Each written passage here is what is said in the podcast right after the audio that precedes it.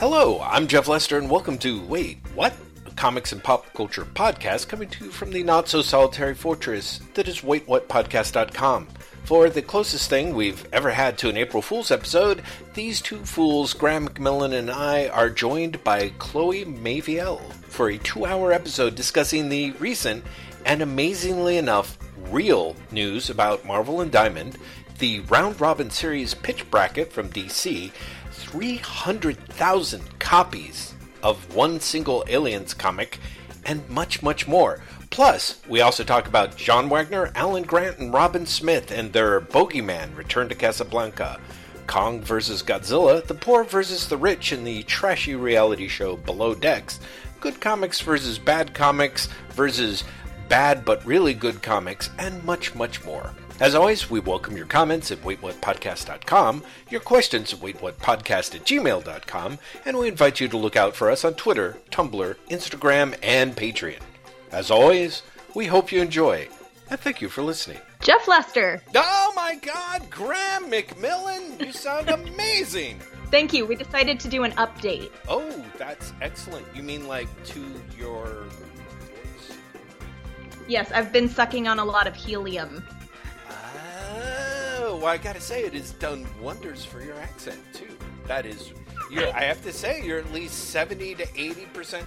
Now, now that we can talk candidly, I have to admit, I've been faking most of my responses for years. I couldn't really quite make out what you were saying, but you're clear as a bell now. It's a relief, just a relief. I, I am shooting you such daggers right now. no idea. Oh, so sorry. Hey, Jeff. Graeme, hello, and Chloe. My goodness. Hi, Jeff. How you guys doing? Oh, it's it's this is delightful. We have Um, the weirdest audio setup right now. We have a microphone that, in theory, when it was equally spaced between the two of us, sounded like I was in another country, I sounded like she was like eating the microphone. It sounds so- like I'm eating his voice. Mm-hmm. Mm-hmm. And so right now, I'm having to lean into a microphone like I'm an old school radio. I, I was about to say I kind of see you guys doing that sort of Johnny and June Carter Cash thing where you're Right, leaning like in on leaning the in- hard leaning in, yeah. mic. Yeah, yeah, that's That's excellent. actually what it really looks like. You don't have to tell me twice. Hello, anyway. How are you doing? I, you know, I, I, that's almost how I always start. That's kind of my thing. I was going to Uh, say, yeah. this this means nothing now. How are you doing? And you're like, Ah, yeah. I'm trying for a full Charles Nelson Reilly there. I'm not sure if successful there. Uh, you know, I've got to say, um, work was kind of hideously long yesterday. I think I, I worked about 13 hours, and then it turned out I had to do ano- another two and a half to this morning. What? So I'm a little punchy. Yeah, it was it was just a thing. It was like it was like a bad thing. Although the the best part about it, I won't I won't put you guys through the whole misery wait, of it. wait. First of all, is this part of the podcast, or are you going to let everyone hear this? Oh, I'll let everyone I think Okay. it'll be okay. I don't think anyone else is from Just, my. I just don't want you to get fired. No, Jeff. no, no, no, no, no. I, th- believe me, thank you, Graeme. I'd, I'd like to think I'm not. I as much as I like to pretend that I'm a loose cannon on this here podcast, I don't. I don't think that's entirely true. Uh, so, so the thing is, is there was this whole complicated job that involves essentially getting together just a ton of documents in PDF format, and then having to combine them paginate them and then more or less create an index on them. And the problem was it turned out it went from being one index to three indices and the documents were spread all over the place and this was a case that had been going on for years and was moving into like the last sort of hail mary um, bringing it before the, the highest court that they, they could to try and get the things reversed and so I had gone from being warned early in the week, hey, this index is coming and I'm going to need your help putting it together because you helped us three years ago put this thing together. And as you may recall, it was a nightmare. And me going, yeah, that's okay. We like ironed out all the, you know, bugs out of the formatting. As I recall, I got it all locked down. All we need is the list of documents.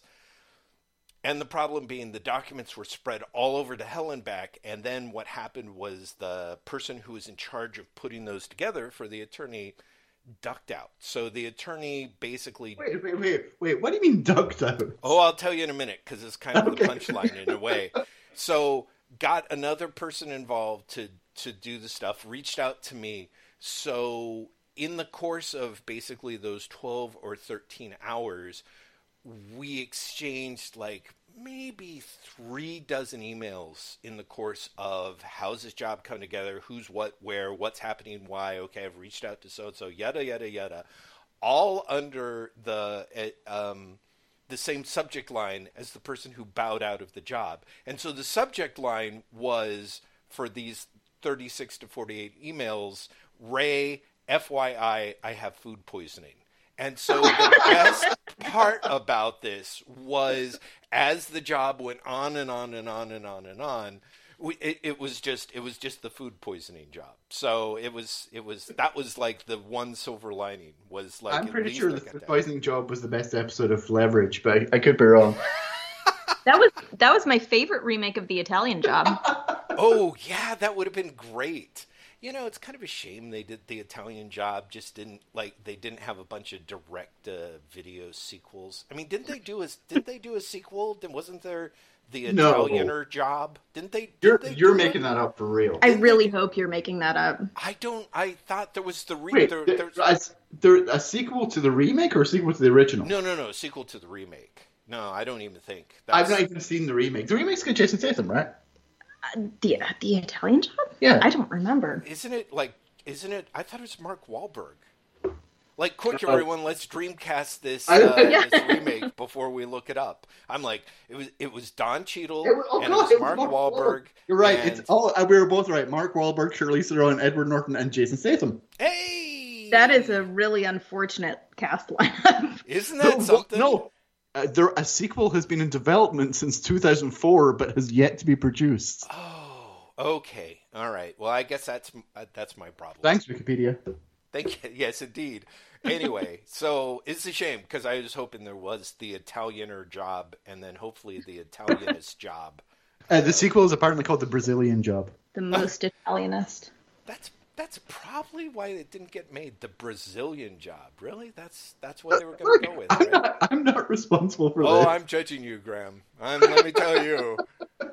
Wait, should we explain to the whatnots that like our entire thing was that this was the episode closest to April Fool, and so April Fool was going to be that Chloe was replacing me? Like, should we Uh, explain what's going on or not? Yes, yeah. No, I mean, okay, Graeme. I feel like, of course, you just did, but yeah, no, c- You but you just ruin the joke. yeah, yeah, yeah, yeah. I mean, Otherwise, people will be like, "Wait, why is Chloe there?" why is, is she? It's what's happening with her. So, so, um, Graeme, do you want to? Who should introduce Chloe? Do you want to introduce yourself, Chloe? Is that Oh, like? dude, she's giving me such a look right now. You have no idea. Uh, Say hello to everyone. hello, wait, what, listeners? I'm Chloe uh, Maviel, and uh, I wanted you to pronounce her name Oh, because it tur- yeah. because when you asked earlier how to pronounce her name, Yeah. it turned out I've been pronouncing her name wrong. Oh, really? Oh, thank God. I've been yeah, saying Mabio the entire time, and Yeah. it's Mabio. Maviel. Yeah. Yeah, so there you go.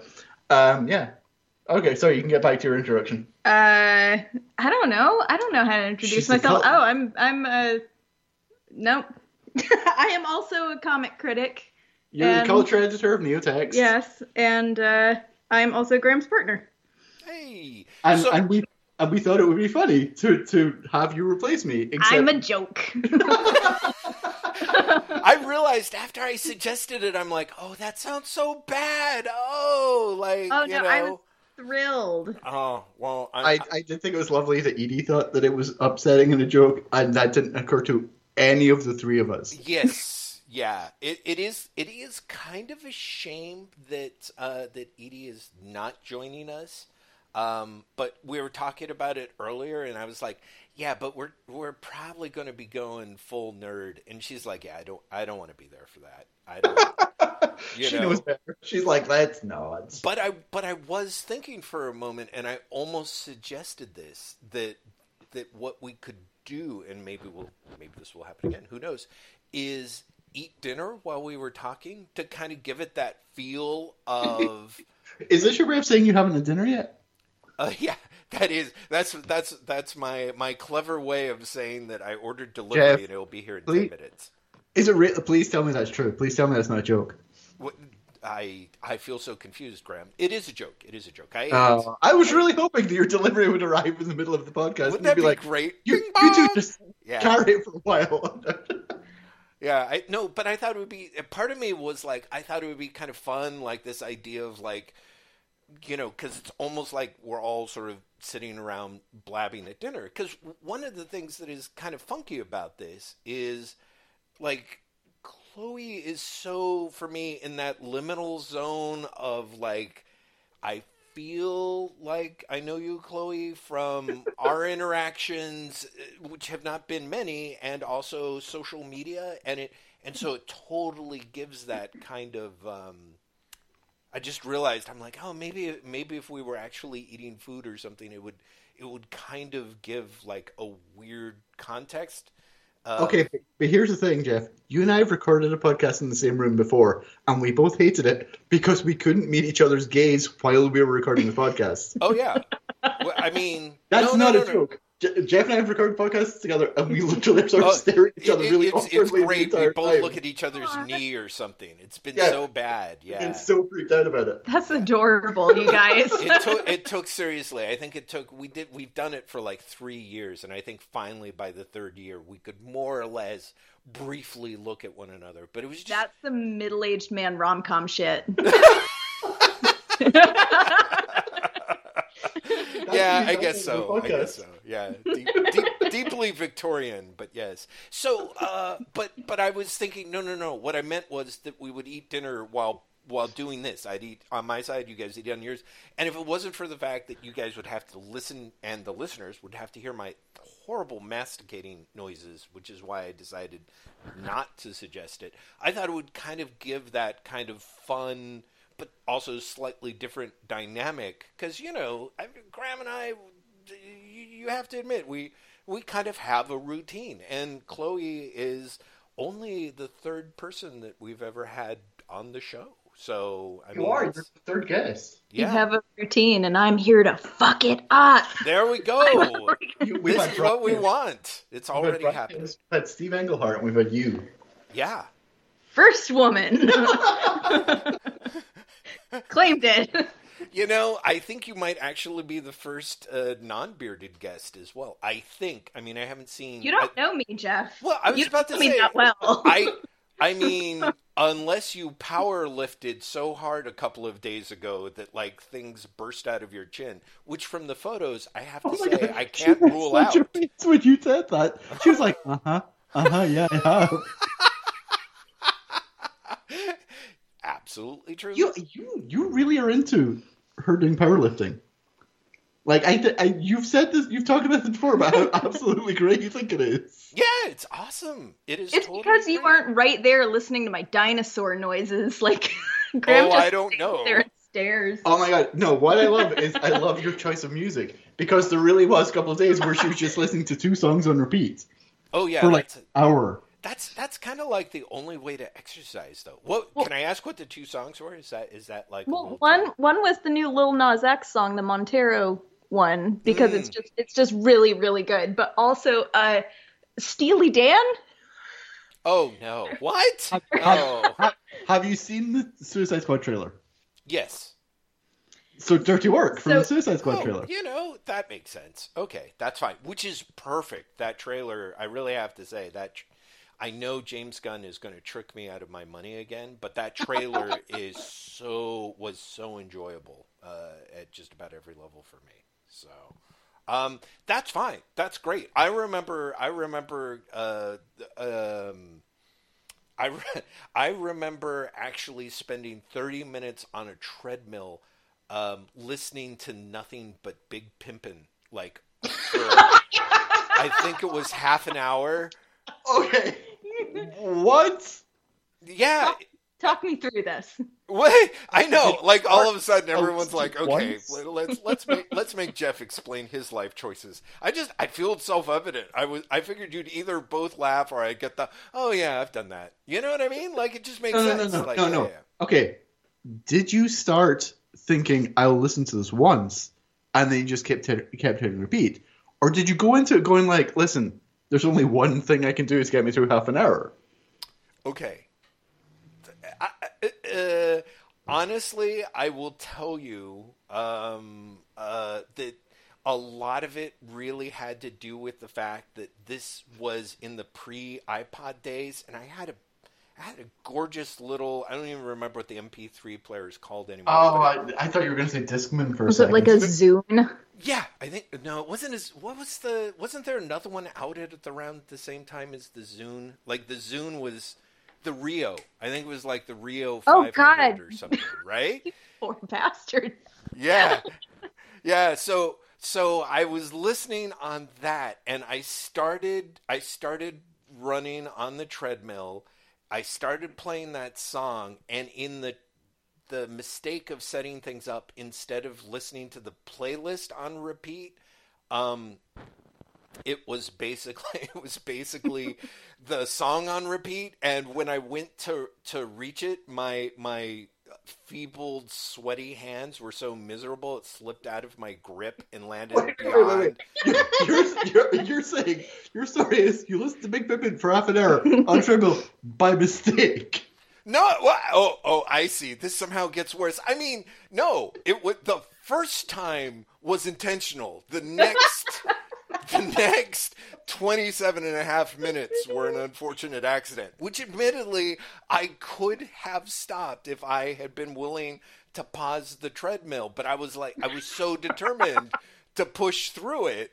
And I mean, I think you guys know, like, there's a lot of things that, to to to uh, in favor of Big Pimpin', but it is not what you would call like uh, an extensively um, uh, differentiated score. You know what I mean? Like it's basically the same four bars over and over again for for for basically the rest of your fucking life if you're doing it while on a treadmill for half an hour. So that was this is my attempt to see like see Graeme, I know what it's like to push through pain not unlike Chloe. So, Chloe, how long have I, you been powerlifting for? I, I feel like uh, no, we're not we're not just moving oh, past. Oh man. okay. All right. Please, please, let's revisit. First of yes. all, I think if you, I think if you, the first ten minutes of Big Pimpin', it's still Big Pimpin', and yeah. then we get back to the Italian Job problem, where at twenty minutes it's bigger Pimpin'.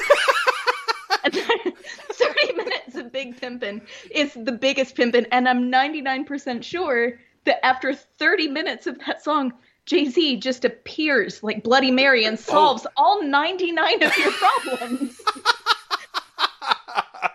That's right. You've got 99 problems, but this Rio 500 ain't one. Uh, yeah, yeah. No, that that is that is that is probably the. the We're also very very close to my dream for this, which is you and Clay doing a duet on something. Oh, we both like to sing. It's probably not going to be Big Pimpin'. I have to say, oh. understandably, it's been a while since I've listened to it. So we'll combine Dirty Work and Big Pimpin' and do I don't want to do your Big Pimpin'. Ooh, I don't want to do your Big Pimpin' anymore. I don't. I, I, swear to God, I can't even imagine the poor person listening to this podcast, and and by that I mean me tomorrow editing it. But I, I think I also mean everyone listening. I I want to apologize to you, Jeff, in advance for. I'm sure the audio levels in this eh, podcast are going to be really difficult, so I oh, genuinely yeah. apologize. That's, what that's, just let Jeff off with the fact that Chloe and I are going to sound really inconsistent. Yeah, Graeme sounds like a late night NPR guy, and I sound like a, a frantic Muppet. but what? But and then when they put you in front of a microphone, dun dun dun. It's, it's, it's, such a Graham joke. I can't Just believe it. Be glad you're not on camera right now, Jeff.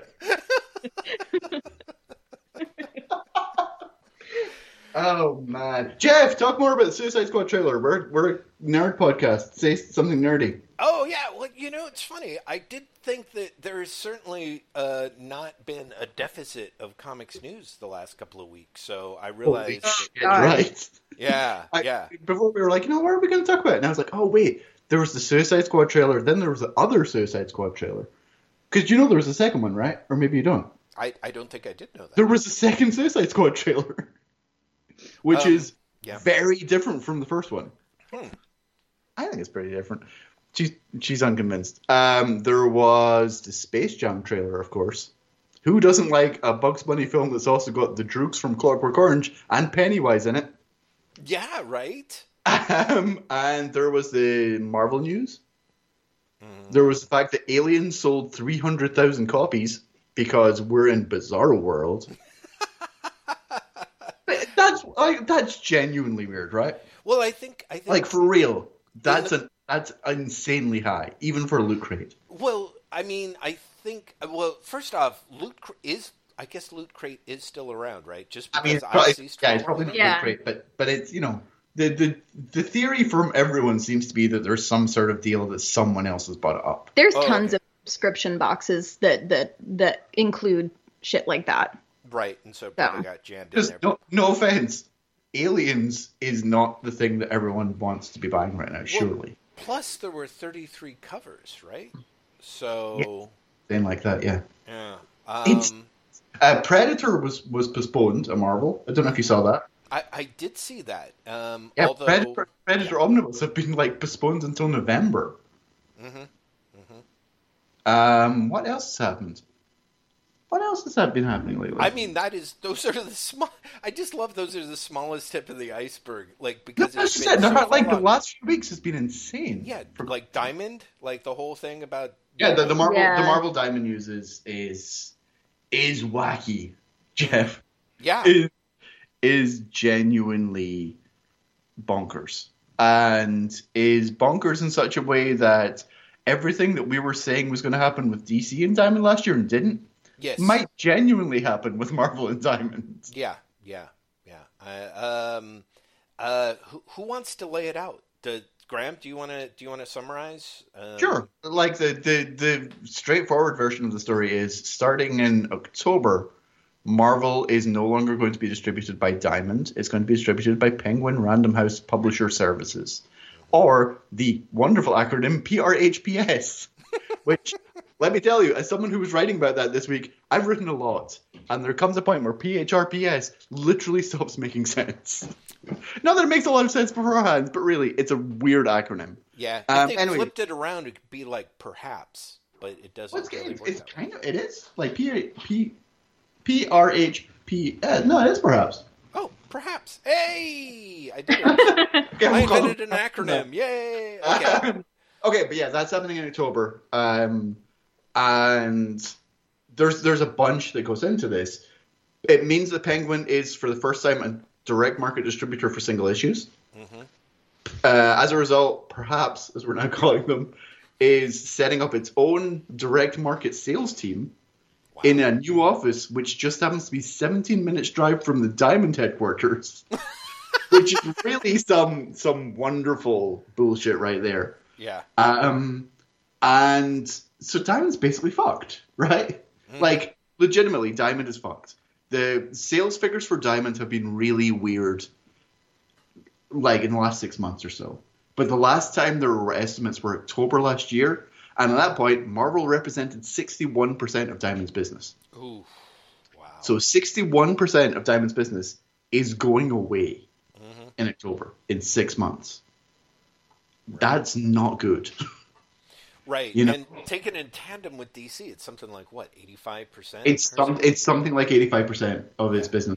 Diamond will have lost in less than a year. Ooh. Wow. Uh, which, you know, is bad. And it's bad for a company that, even before this, people didn't think was solvent. right. Right? Like Diane Nelson from DC outright said that Diamond was probably not solvent last year when DC split. Mm-hmm. Right? So that's, you know, genuinely what is what is going to happen to Diamond is the big worry because Diamond is still the di- exclusive distributor of Image, of Dark Horse, of Boom, of I think IDW as well, and of Dynamite. Right.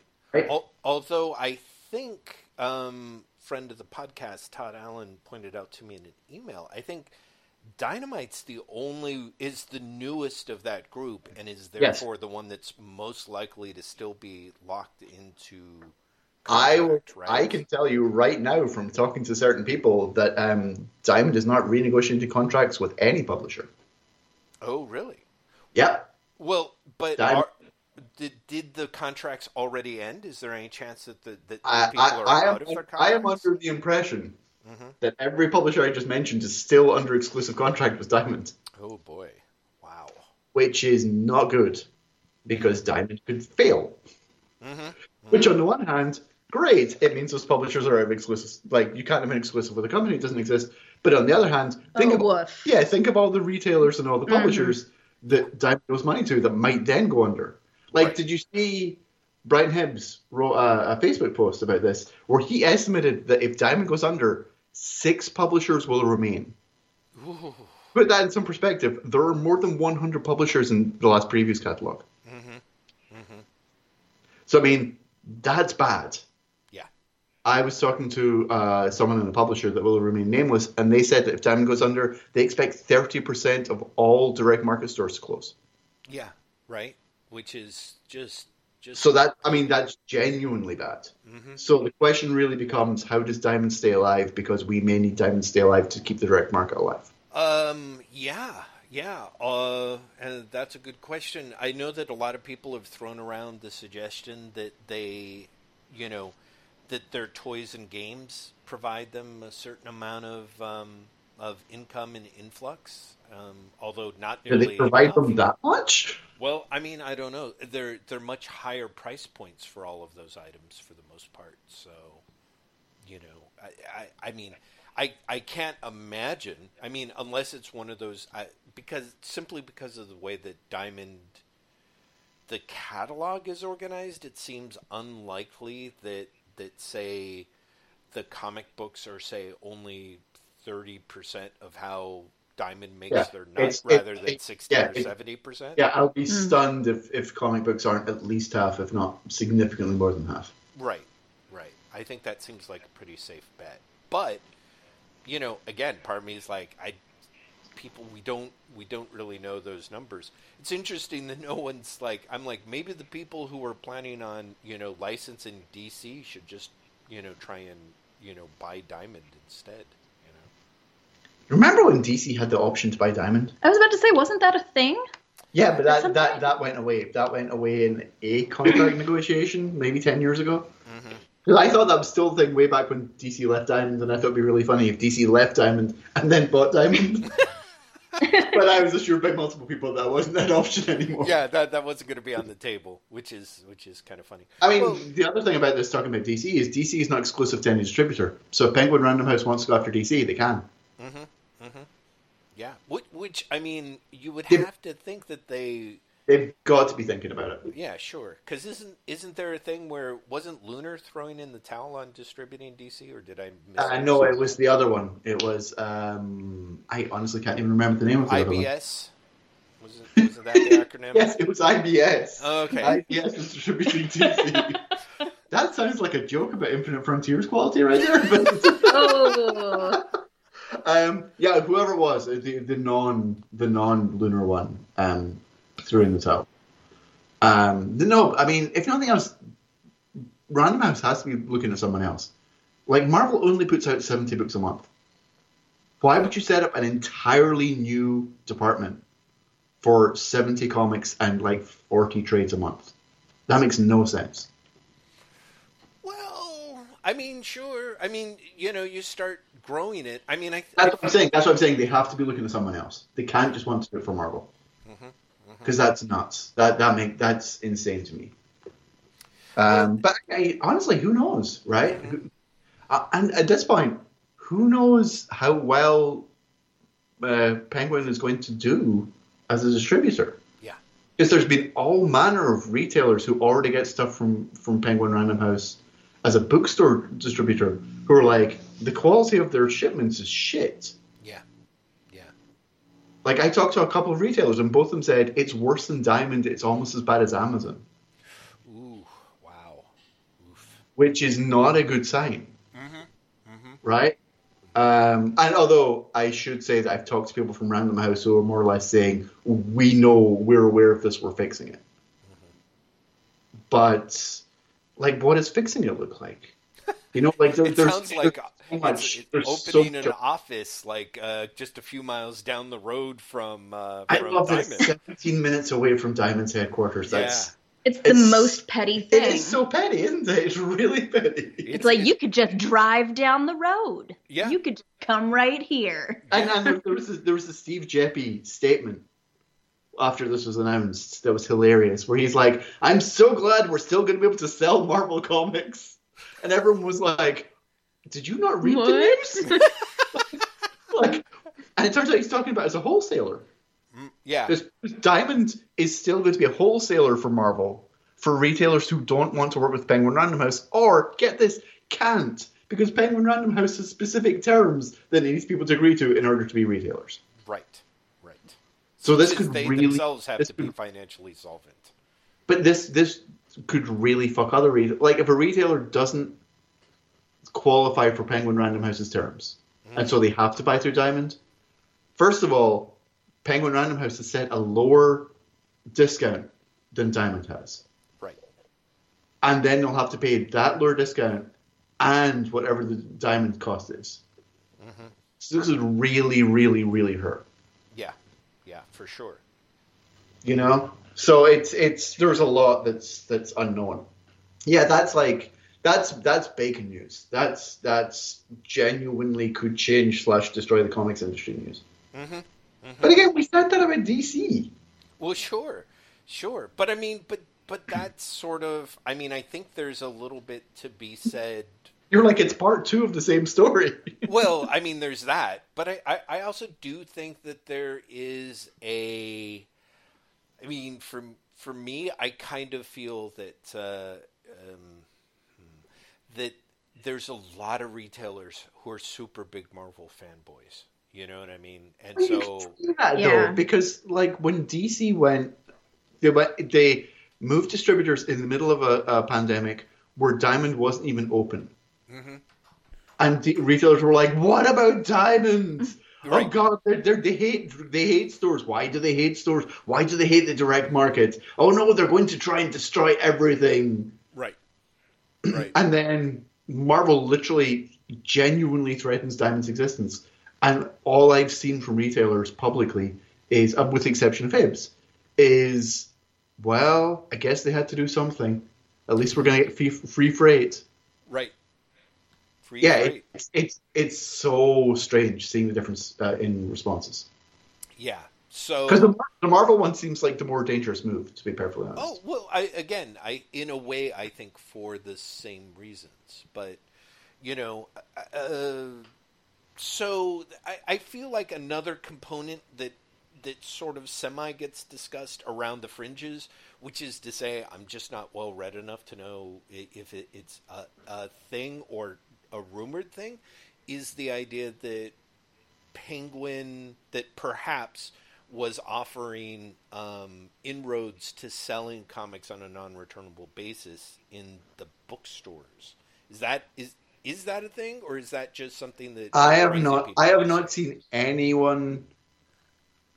Uh, I'm trying to think of a nice way of saying this. I've not seen anyone who actually knows the details talk about that, Okay. which makes me think that everyone's imagining it. okay, Like I've talked to people at Penguin, I've talked to people at Marvel, I've talked to people at Diamond, hmm and no one has mentioned that once. okay, And we've talked about a bunch of things, hmm and no one's brought that up once. okay, okay. Uh, and certainly, certainly, the agreement that Marvel has with Penguin is for the direct market specifically. Mhm. And so I feel like that would, if they were doing it to bookstores, that would break the agreement, Mhm. right? Penguin Random House officially has the exclusive worldwide distribution rights to the direct market. That's it. Penguin Random House does not even have bookstore distribution for Marvel's collections, hmm. and will not. I talked to Marvel. That's hmm. staying where it is. It's not going to Penguin Random House. Hmm. So the idea that they'll sell comics to bookstores feels like it's it can happen. Mhm. Or if it does happen, then they would have to classify the bookstores as direct market which feels all manner of problematic. Well, sure. Although I guess if they were buying it on a re- non-returnable basis, would it technically become? I- I- I- I don't know. point? I don't know. I genuinely don't know. Um, but definitely, no one I've spoken to has talked about that. Although both Marvel and, and Penguin Random House are talk about the idea that this will strengthen and grow the direct market. And that's a great quote: strengthen and grow. Right. Oh, so what does growing the direct market look like? Yeah. If it's turning Right. the bookstores into the direct market, I guess that by our wacky definition. Um, I'm trying to think of a nice way of saying how. Why would bookstores want the comics? no, no, no, no, no. I agree. It, it. How do I? No, but it? like for real, like No, no, again, no, Marvel agreed. puts out seventy books a month, which is not a lot, not from in my mind enough to set up an entire department for. Mm-hmm. But in what world would, you know, a, uh, I was gonna say Barnes and Noble. Does Barnes and Noble still exist? I don't even know what bookstores still exist anymore, Jeff. Mhm. But like, does Barnes and Noble want? I mean, does it even want Amazing Spider-Man and X-Men? Well, Right? I mean, so well, uh, you would think that they would know based on the sales of their trades, which, based on the BookScan numbers, are not great.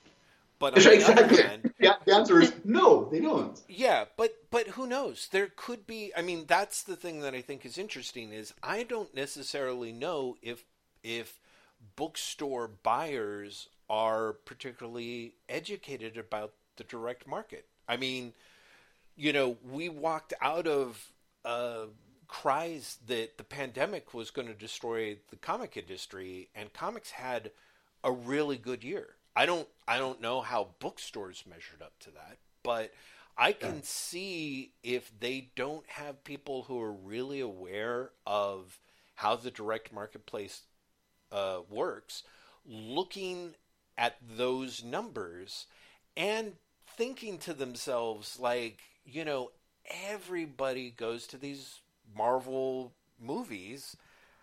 We can't sell these trades, you know, for the life of us, you know, and somebody who's slick enough might convince a chunk of them that the reason why is because everyone buys the individual issues you know? I mean i don't uh, this is i'm you know as is my this is another jeffanon you know level theory that i don't think anyone should in any way take seriously or, or, or count Oh, on okay, but but let's like let's game this out a bit.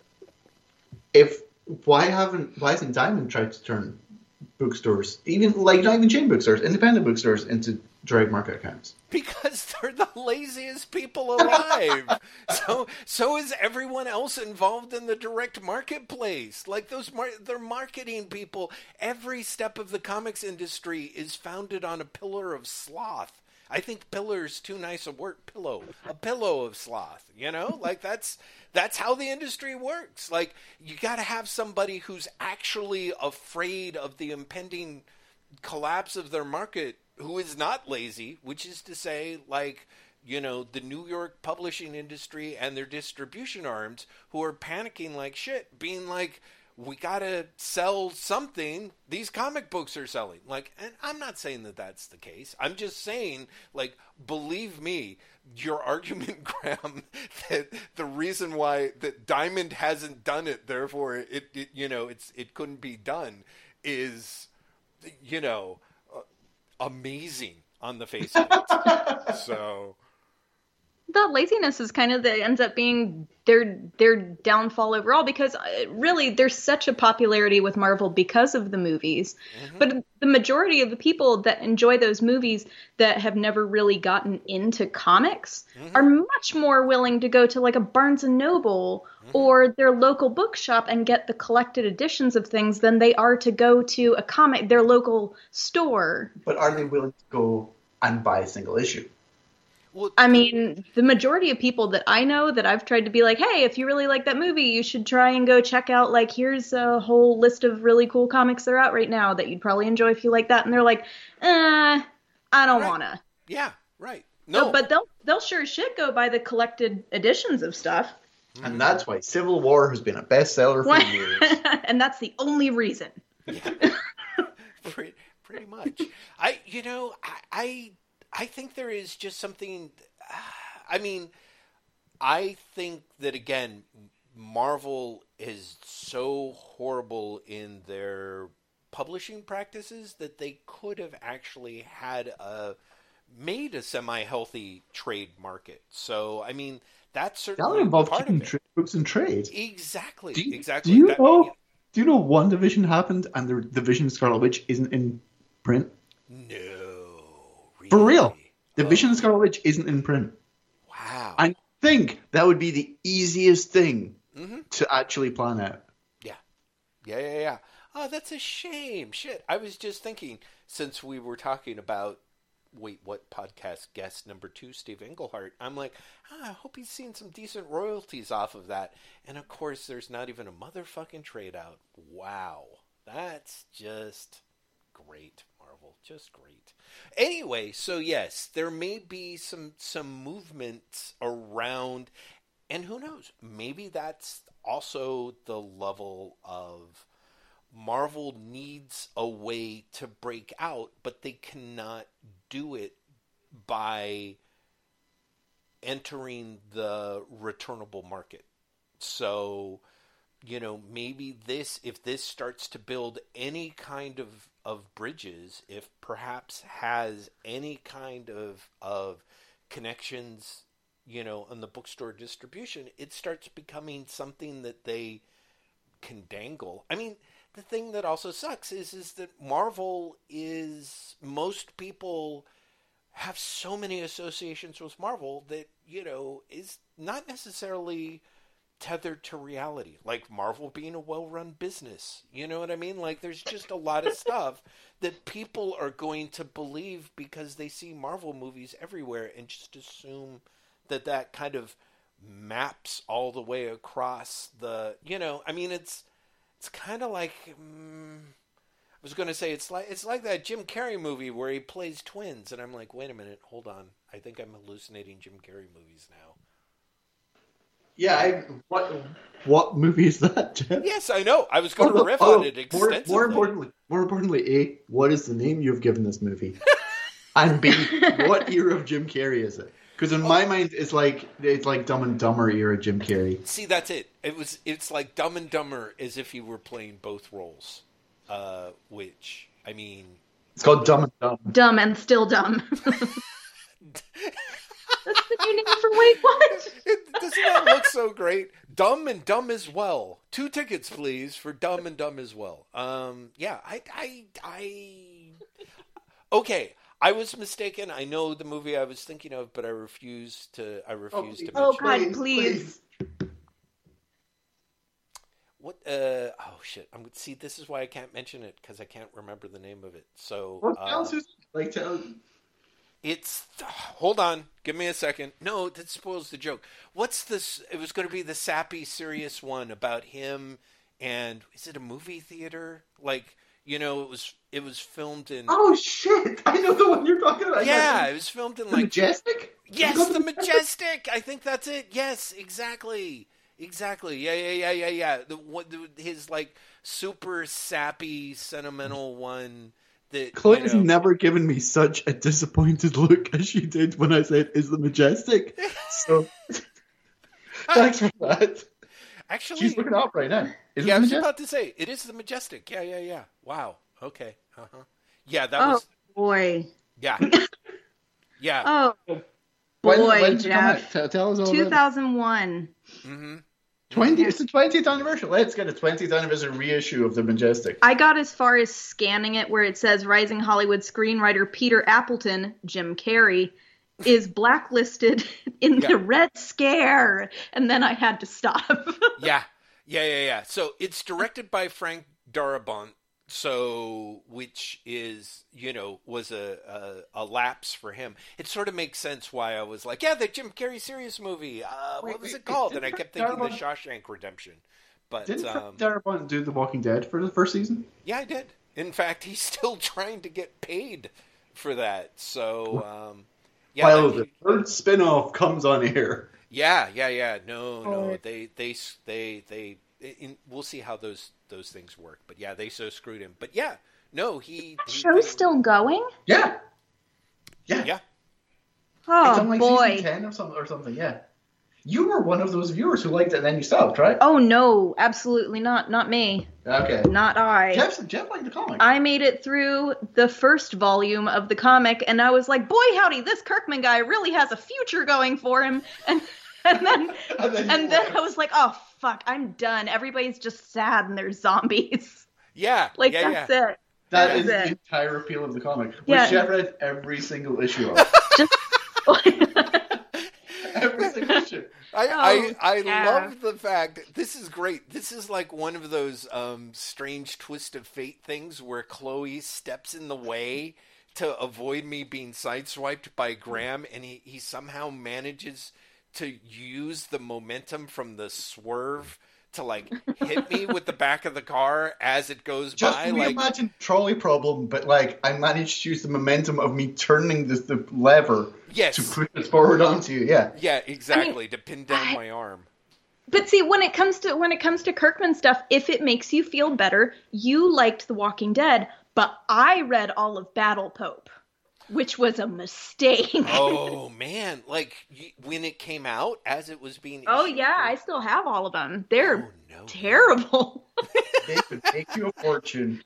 oh, probably. You could probably sell those for, for actual cash money now. Oh, I'd feel bad for the eBay people. Yeah, that's. Right. Please include a note of apology. Like, dear Just a little speculator six five four nine, I am so sorry that I fleeced you. Um, Yeah. When he's not leading mass, he's out kicking ass, and I'm incredibly sorry about that. Just on a little sticky note with a bow. Is that actually the tagline? Oh yeah. Wow. You know, Choices were made. As a lapsed Catholic, let me tell you, he knew how to pull us in. Uh, do you remember? You, okay, you've read a lot of 2000 AD. Oh yeah. Have you read Mark Millar's Canon Fodder? From No. 2000 No. It's the, have you you've heard of Canon Fodder, right, Jeff? I uh, keep looking the screen like you're there. yes, like, I'm going to be right like, there. like, the Poor screen. Graeme, you're you're like having one face there and one face not is giving you such cognitive dissonance. Like we should Uh, just get a gif of me nodding my head that you can put. But are, are you familiar with Canon Fodder for real? I am not. Okay, so Mark Millar has a has a uh, an ongoing tendency to go because I'm religious, because I have faith, I can write comics about God. So his first thing was called Savior, which was you've heard of Jonathan Ross, the t- the Bridge TV show host, right? Yes. So his first thing, Savior, is literally what if the Antichrist comes back to life and he looks like Jonathan Ross? That's that's genuinely the hook of the comic, Of course it is. right? Of course it is. Uh, Yeah. But he's also a superhero. Mhm. Uh, and there's God who's a homeless guy. What if God was one of us? But here, here's the here's the twist at issue. Here's the twist at issue five. You ready? The Yes. homeless guy is just crazy, and he's not Jesus after all. no, boy, oh howdy. my God! Imagine. Uh, and then he did Chosen, Uh huh. right? But Right. between the two of them, he did Canon Fodder, which is literally Battle Pope. It's like it's it's drawn by Chris Weston as well. Really? Yeah, for real. Ooh. Uh, and it's it's like, what if, you know, he's a he's the Pope, but he's kicking ass at the same time, and he's got guns, cannon fodder, because it's C A N O N. Do you get it? Amazing. wow. Wow. I got to tell you. I mean, It's really bad. And then of course he did American Jesus, which is being made into a show by Netflix. I found out this week. ooh, of course it is. Of course Yep. it is. Yep. Yeah. That's. uh Oh. Black, Netflix. he had that one idea. He's carried it through for all these years, and he's finally got it get made. He's got. He's my got. He's No, got I mean two no, I mean literally. I mean, Savior gets recycled into Canon Fodder, gets recycled into Chosen, gets recycled into American Jesus. Like that one idea, he is Oh, I see. I see. Like, so you're for- saying he has one idea, not just he has only one idea. No, no, no, He is. He he's is. Got, a, he's, he's got like he's four least ideas. two ideas, yeah. yeah, yeah, yeah. Be fair, that's like 80% of contemporary comics writers. oh, I just have something I can't say on the on the podcast, but I'll tell you afterwards, Jeff. Oh dear, Talk, talking about Mark Millar, talking about recycled ideas. I have something to tell you later. man, this that's a segue. Weirdly enough, I'm so glad that you guys kept coming back to it because I saw a post on Twitter that made me think, which is someone had taken a shot from one of his Netflix comics and said like I'm fascinated. Mark Millar has a dead giants trope. Like, did you guys ever notice this? That like in well, his like Goliath killed in Civil War. Mhm. well, that's that's what I was actually thinking of. But it's and then I think there's the big the big desiccated remains of Galactus in the in the FF run, right? Oh, yeah, doesn't Goliath get killed in the Authority? The Goliath analog gets killed in the Authority as well. Uh, I think that's I th- I'm almost certain that's the case. Yeah, but, Uh, but and then- apparently having big corpses like desiccated corpses of giants pop up like all throughout Millar's work. Look, Quentin Tarantino's really into feet, and Mark Millar is really into giant men being killed. Ex- exactly, a kind of You have ex- such a face on right now that I'm very concerned about what you're going to say next. oh good. Don't get us sued. I no, I can't talk without doing that. Welcome to the podcast, Chloe. Yeah. Hope you survived the experience. it was so hard not to say. Chloe, I did want to ask you though, what like kind of what's your what's your comic book origin story? You And, know? and in 10 minutes, because then we're going to start buzzing. oh Oh, yeah, that's true. Like when don't did, know. when did you first start reading them and how and like when was it like a kind of like I'm into this kind of moment, that kind of thing? uh, the first comic I can remember. hmm Oh God. Uh, honestly, probably some of the old. Uh, I remember reading an old issue of Deadline that my uncle had with Tank Girl in it, Wow. and that explains so much. I about you. know. it all comes back to this. that is a much more literal comic book origin story than I was expecting. Yeah, that really does. Um, No, but there's there's that. No, I'm my my uncle my uncle Tony used to collect a shitload of comics, and he still has some like truly incredible, really really old, just tons of long boxes of them. Uh, but he used to let me read them every time I went over to his house, and he brought me to see my first co- comic book movie, which was Hellboy, the first Hell- Hellboy movie. oh, Uh, yeah, and it all just kind of got started there, and then I just became a big fucking nerd. it went downhill. yeah, there um, you go. That's the that is the comic book trajectory. Yeah. He let me read like We Three when I was like twelve, and God. it was it was like it's about puppies and kitties. Yeah, seriously. And it will break your heart forever. I came back crying. Do you want? Can you have this back? And he's like, sure. Do you want to read the filth? like, get ready for therapy. Therapy. I see. So so kind of blaming the uncle then in that regard, which I think is sensible. Yeah. Huh. yeah. Okay. So and so I guess in that sense that's sort of part of the hmm, how do I put it? Like you were you, you kind of started in the deep end of the pool and then it just kind of got deeper from there, I suppose. I God, if that's what you consider the deep end, Jeff. Well, I mean, maybe not the Hellboy movie, but I mean, guess so. you know, Deadline's really obscure. Genuinely. it, that's what I'm Especially saying. in the US. I guess my uncle's just a weird dude. He used to just go to Germany and bring back Pokemon cards for the hell of it, and be like, "Here, kid, you can't read them, but there you go." That's nice. You have like Yeah. German Pokemon cards, Yeah. or had? I, it's okay if you still have them, but I'm like, I don't know where they are. I like that you seem thrilled that she might still have them. You're like, it's okay if you still have them. It's fine. Like, I, I'll buy them off you. oh no, the Yeah. kid would have destroyed them by now. Yeah, it's true. but, but no, I mean, yeah, I guess that's kind of where it was. It's nothing like no no deep meaningful story. I was just like, oh, a lady has shaved head. I'm probably gay. This is. that's a really good story, though. she I'm has seriously. split boobs and likes to hit things. Me too. Okay, so I now I'm curious. How'd you get from that to like? Because you're into some. Like your your collection is wacky as shit. there's there's only one way to describe your comic collection, which is genuinely crazy. Jeff, I like to. This is oversharing. I like to when I'm going to the bathroom, just grab a comic to read. Mhm. And I discovered through this process that she has three copies of a random issue of Peter Parker, the Spectacular Spider-Man. And when I say random, it's not like I, it's not even a good issue. It's not an important issue.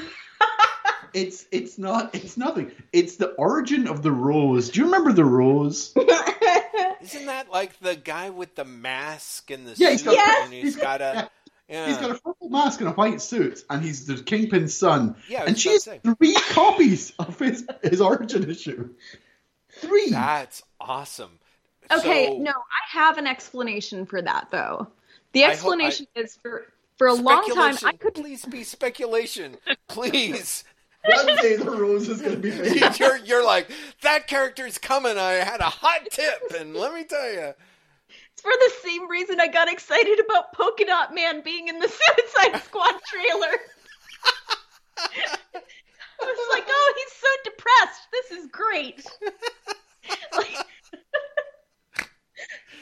no, I have I have a whole bunch of these random like issues from the 1960s, and they're all in This is Dirt poor- it's the 80s. I was no, about to say I'm talking about the like the really old, no, I'm talking about the really, really, really old shit that You I have, do, you have and they're all really in dirt poor shape. Oh, and it's yeah. because for Mhm. the longest time I couldn't afford to go to comic shops and buy stuff because I Mm-hmm. was dirt poor. But I would go to like estate sales and stuff, Oh, those that's Uh, best. Right. uh, uh, where wherever it would say like comics or anything like that in the newspaper, I would go to my folks' house, I would check the newspaper, and I would go to these estate sales, Mhm. and I would spend like five bucks on a giant long box of comics, and there would be like stuff from the 50s through the 80s in there, and I would have gotten them all for five bucks, but there was like there were people that had multiple copies, Also, so also three copies of Spider-Man versus Wolverine from the 1980s. yeah.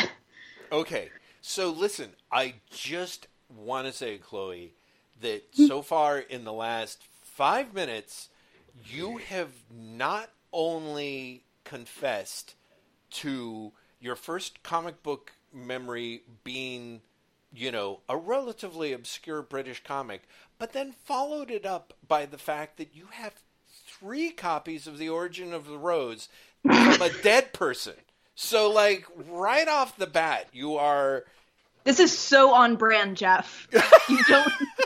this is. We're right on track. We're right where we need to be as far as people getting to know who I am. Okay, I'm about to say like that is absolutely fascinating. In in in the in somehow the it is it is simultaneously very cool, and let's face it, very sad at the same time. Like it's a, it's it's it's kind of perfectly it's perfectly split. It's which again, really, I think does make you the perfect comic book fan in that regard. You know what I mean? Oh, I, I think you might have insulted her. is that is that a compliment? I think it's bordering. It's bordering. Bordering on a compliment. Yeah, I think that's I think that's that's basically my conversational style. Sadly, um, But yeah, well that's she, very she's cool. got like original issues of the, like the Kirby New Gods Mhm. and like oh my my. god. Oh, Uh, you've got like '60s Daredevils. In Oh there. yeah, those are some of the best. They're so good. Uh, but also like you know utterly random shit like three issues of Peter Parker the Spectacular. which is great. I mean, I'm sort of part of me is like I have to say back when I was like trying to, you know, buy comics on the cheap, it was always like, you know, two issues of like some horror anthology from Charlton Comics. You know what I mean? Like oh yeah, yeah, yeah. You you get that. You get um. Oh, what was the other publisher that did similar shit and and was really always looked like Marvel Comics, but was always disappointing when you opened them? oh, I mean Atlas. Atlas. Yeah, yeah, yeah. Yeah, I, I, remember would when I kids like buying stuff, being like, "It looks like a Marvel comic," and they'll be like, "What's, you know, what's the cougar? Oh, it's an Atlas comic. This is terrible." this is bad. like the best Atlas comics are all like really bad 1970s fill-ins of Marvel comics, you know? Yeah. But then you get to then you loop back around and you get a little bit older and you read them and you go, "Oh, these are terrible. It's so fucking good." Like Do you remember terrible someone paid a lot of money for Atlas comics? what? Someone bought the Atlas comics copyright, and it was they spent an obscene amount of money on it, That's and they went to relaunch it. I can't remember who it was now. Uh, it, you know, I remember you breaking that story and and everyone just being like shuddering and Yeah, being like, "Why?" I don't yeah, why? Yeah. weirdly I don't mean enough, to be too rude, but how how off your tits do you have to be to like spend that much money on No. Atlas Comics and then go, this is going to make me so much money. This No, is going to be was it. great. That was it. They did. They bought it purposely because they were like, well, this is going to make me the new Marvel. Oh Right. boy. And it was just like, there's so many reasons why that's not true.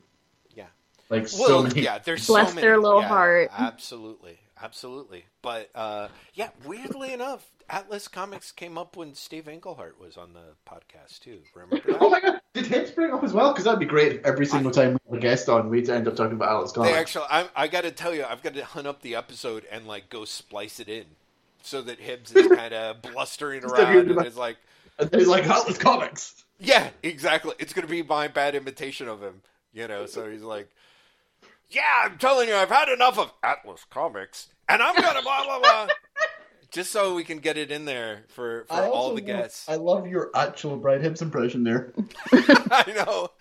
It was not a million miles away from your Stan Lee impression. I'd like to think that my Stan Lee impersonation's a little more on point, but Okay, it's, well, yeah, I'll tell you right now, we're coming up for an hour, which means we're going to start buzzing. But Jeff, please do your Stan Lee impression right now. uh, this isn't it, by the way. Like I'm, I'm sort of like, uh, uh, okay, like what? I don't know. I'm just sort of. I love your Stan impression was. It's his final days, Graeme. It's my final days Stan Lee impersonation. So cheap.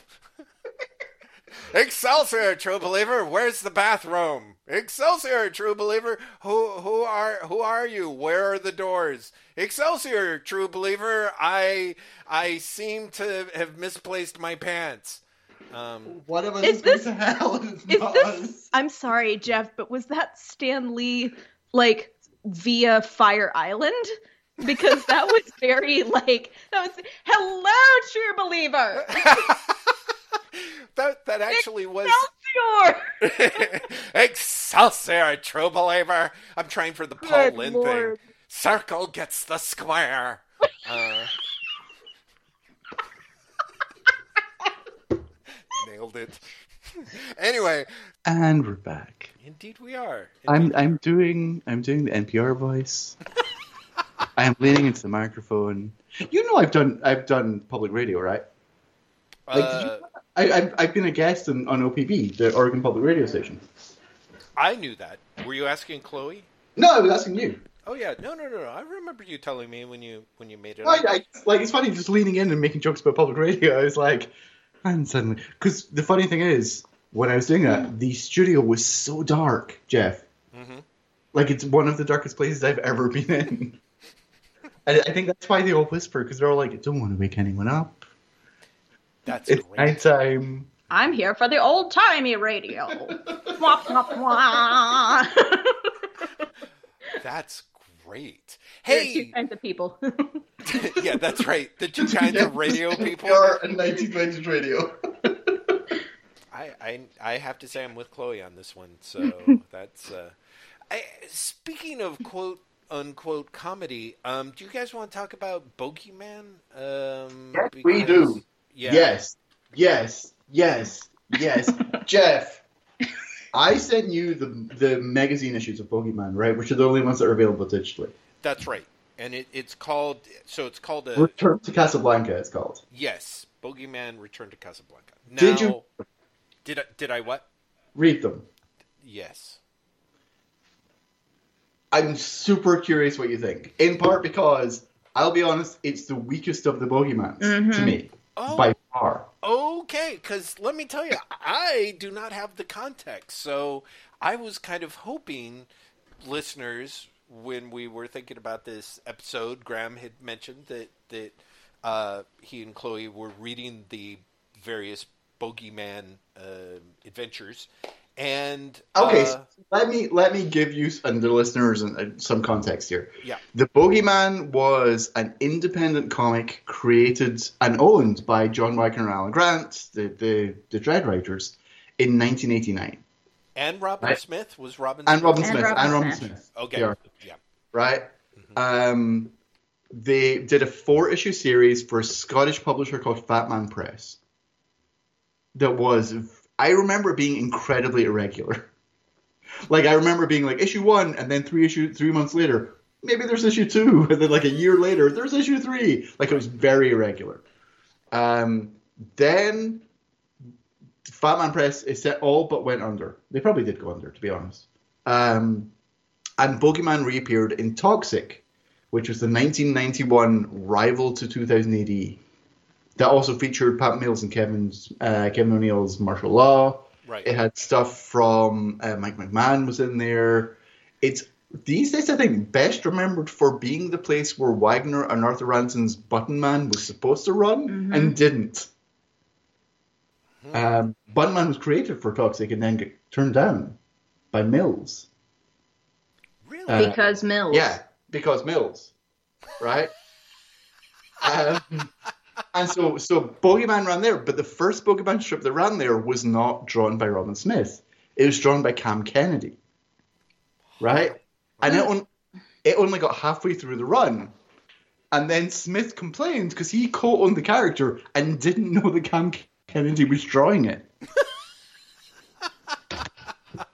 And then you go through and read like the Cam Kennedy uh, stories, which he also painted. He also watercolored all of them. And then you feel guilty. You feel like absolute shit because you're like, oh, fuck, so much better though. hmm Like, like it's, it's, it's sadly true. they are astonishingly beautiful.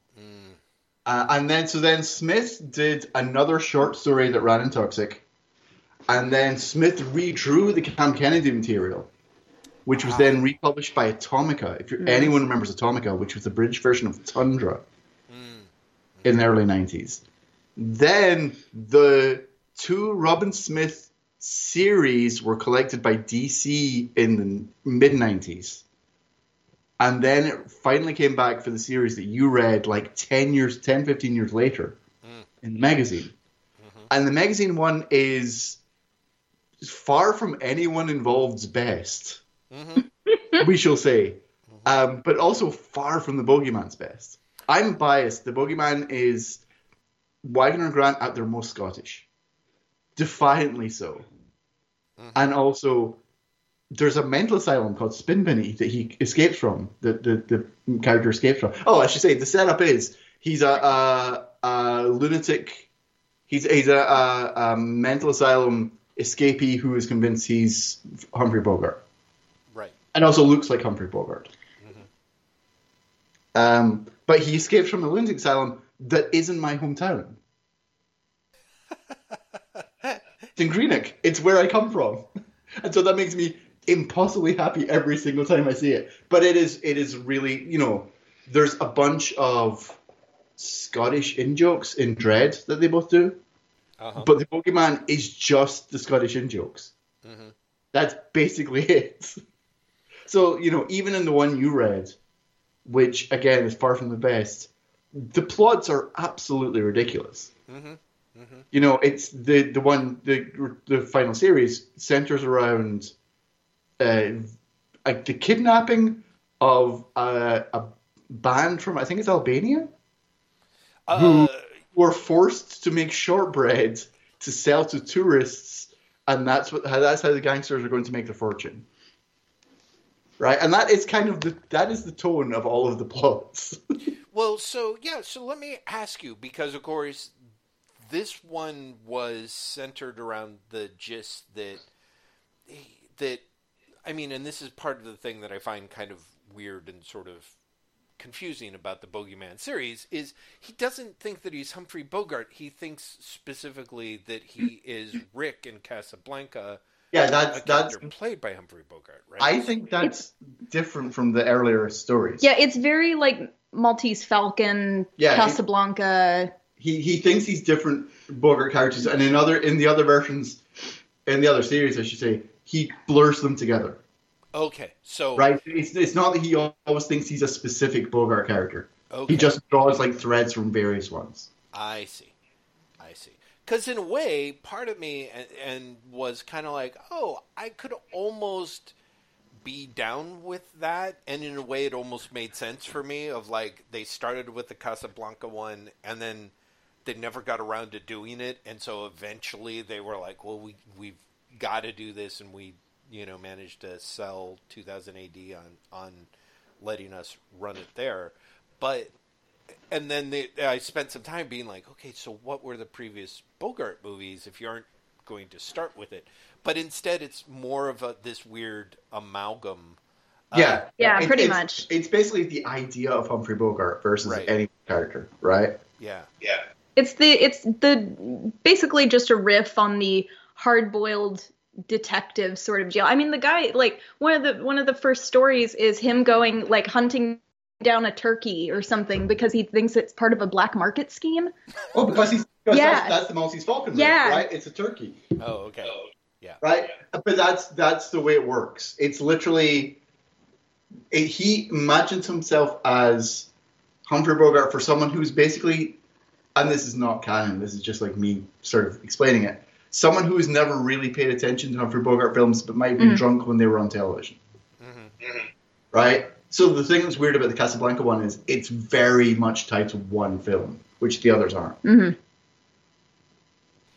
So, I, I'm getting a little bit of me feedbacking here that wasn't happening before, and the only reason why I mention it is if the goal is to get me to speak less, good job, it's working. But I'm also thinking that it's. Do you guys know what might be causing it? In case Uh, you want me I mean, if you didn't if you didn't get it before, then I don't know what we've not changed. We've not Yeah. Has changed. changed anything? Okay. Well, it now seems to have stopped. So whatever it, it was, maybe it was just my internet connection. Don't know. Anyway, so so you now uh, have either of you guys seen uh, Play It Again, Sam? Is that what it was called? You know, the Woody Allen play turned movie turned. Yeah, yeah, yeah. Mm. Years ago, but yeah, Uh, so, which seems to me, and I think that's probably part of why the Bogie Man always seemed like kind of um, weirdly unnecessary. I guess, like there, I think, I just sort of feel. I was wondering. I'm like, is is it the generation gap? I mean, I'm a you know older than you both, and I'm like, is it just the fact that I really did grow up during the '70s when we were trapped with I'm- bad Humphrey I'm Bogart answer this, impersonators? I'll answer this and then Chloe can answer this because we're like we we both have very different experiences of it. Like I read it when it was initially published. I am Scottish, you know. Right. But one of the things that is works for the Bogie Man for me is it's not really about the Bogie Man. Mhm. It's Wagner and Grant being absurdists and honestly just getting to do lots of basically making a comic out of their in jokes. Like the, the the Humphrey Bogartness of it all is really minor for me Okay. I mean, in terms of appeal. But what about you? Yeah, no, I I mean it's it's basically the same reason. Obviously, I'm not Scottish, but uh, No. uh, no, I could do a mean Sean Connery though. Oh, You're, you're saying gotta do it. Gotta do No. it. So, but I think that I th- I think it is basically that though. Like uh, Clunie, the the the Bogie Man, the the main character, is is not so much the focus. It's all of the ridiculousness that falls around around him and his delusions. Because it's kind of like a sitcom, right? Like, oh, the only way the chaos ends is when they catch him and bring him back to the loony bin, and then it starts all over again. And it's it it does have that kind of like sitcom-ish um, aspect to it, but also it's it's a weird marriage of that old uh, hard-boiled detective kind of talk mixed with the really really like unique Glaswegian patois. Like you're it, it's this this marriage of things that really just shouldn't exist, and that makes it all the funnier. But there's but it's also Wagner and Grant who treated like have written some some seriously incredible stories together, mm-hmm. but also tend to lean a little bit more serious. And I think that this was almost like Grant allowing Wagner to be like, nah, man, let's just lean into it. Lean into it. Just be a goofy bastard. Like, and and I think it works in their favor because Grant generally is the only is the one that lends his humor to Wagner in their combined stories. And I think that this was, I think that this this was a chance for both of them to riff off of each other in equal measure. And And e- even in Return to Casablanca, which again is not the story, is you know by far the weakest, in fact, of the Mhm. stories. things like I love the shortbread plot. It's absolutely ridiculous. That the villain's scheme is literally just make things for tourists and sell it to them overpriced. and the only illegal part of it is that they're doing it by kidnapping people. You know, like that's funny to me. The the what's his name? Rob McNabb, Mm-hmm. the the singer, whose whose entire gimmick is I'm off the drink. yeah, he got sober and now he has a career. And the, the story is just working to get him to drink again. You know, like stuff like that is funny to me. I'm off the Like, drink new. Yeah, uh, uh, yeah, his tour's called Off the Drink now. right? um, and that's like that's what that's why the story works. It's really not the Humphrey Bogart character. He is the he's the he's the plot engine. Right? Yeah. He's the MacGuffin of it. And it's everything else around it that works for me. So, do you guys? Uh, and because I've only again read the the final and the weakest of the three, um, do you guys as Dreddheads see how it does it shed insight into Wagner and Grant on Dredd for you?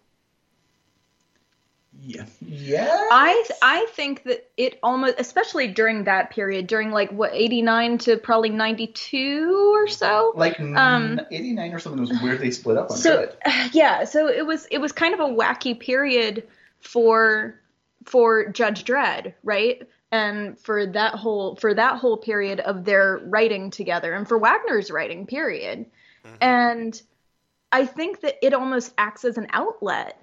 Like you can see where they really are not working that hard at the story during a period where it seems like they were really trying to pull stuff out of their combined asses when it came to to making Dredd continue rolling along. I mean, if you think about the fact that the series started more or less contemporaneous with Necropolis, or the, the Mhm. af- you know the after the aftermath of Oz and the build up to Necropolis, Mm-hmm. where Dredd becomes much more of a serious strip. Mm-hmm. It's almost like Bogie Man is where they went to be dumb, hmm. right? Because before you'd have the you'd have the one shots in Dredd, which were like broadly comedic Yes.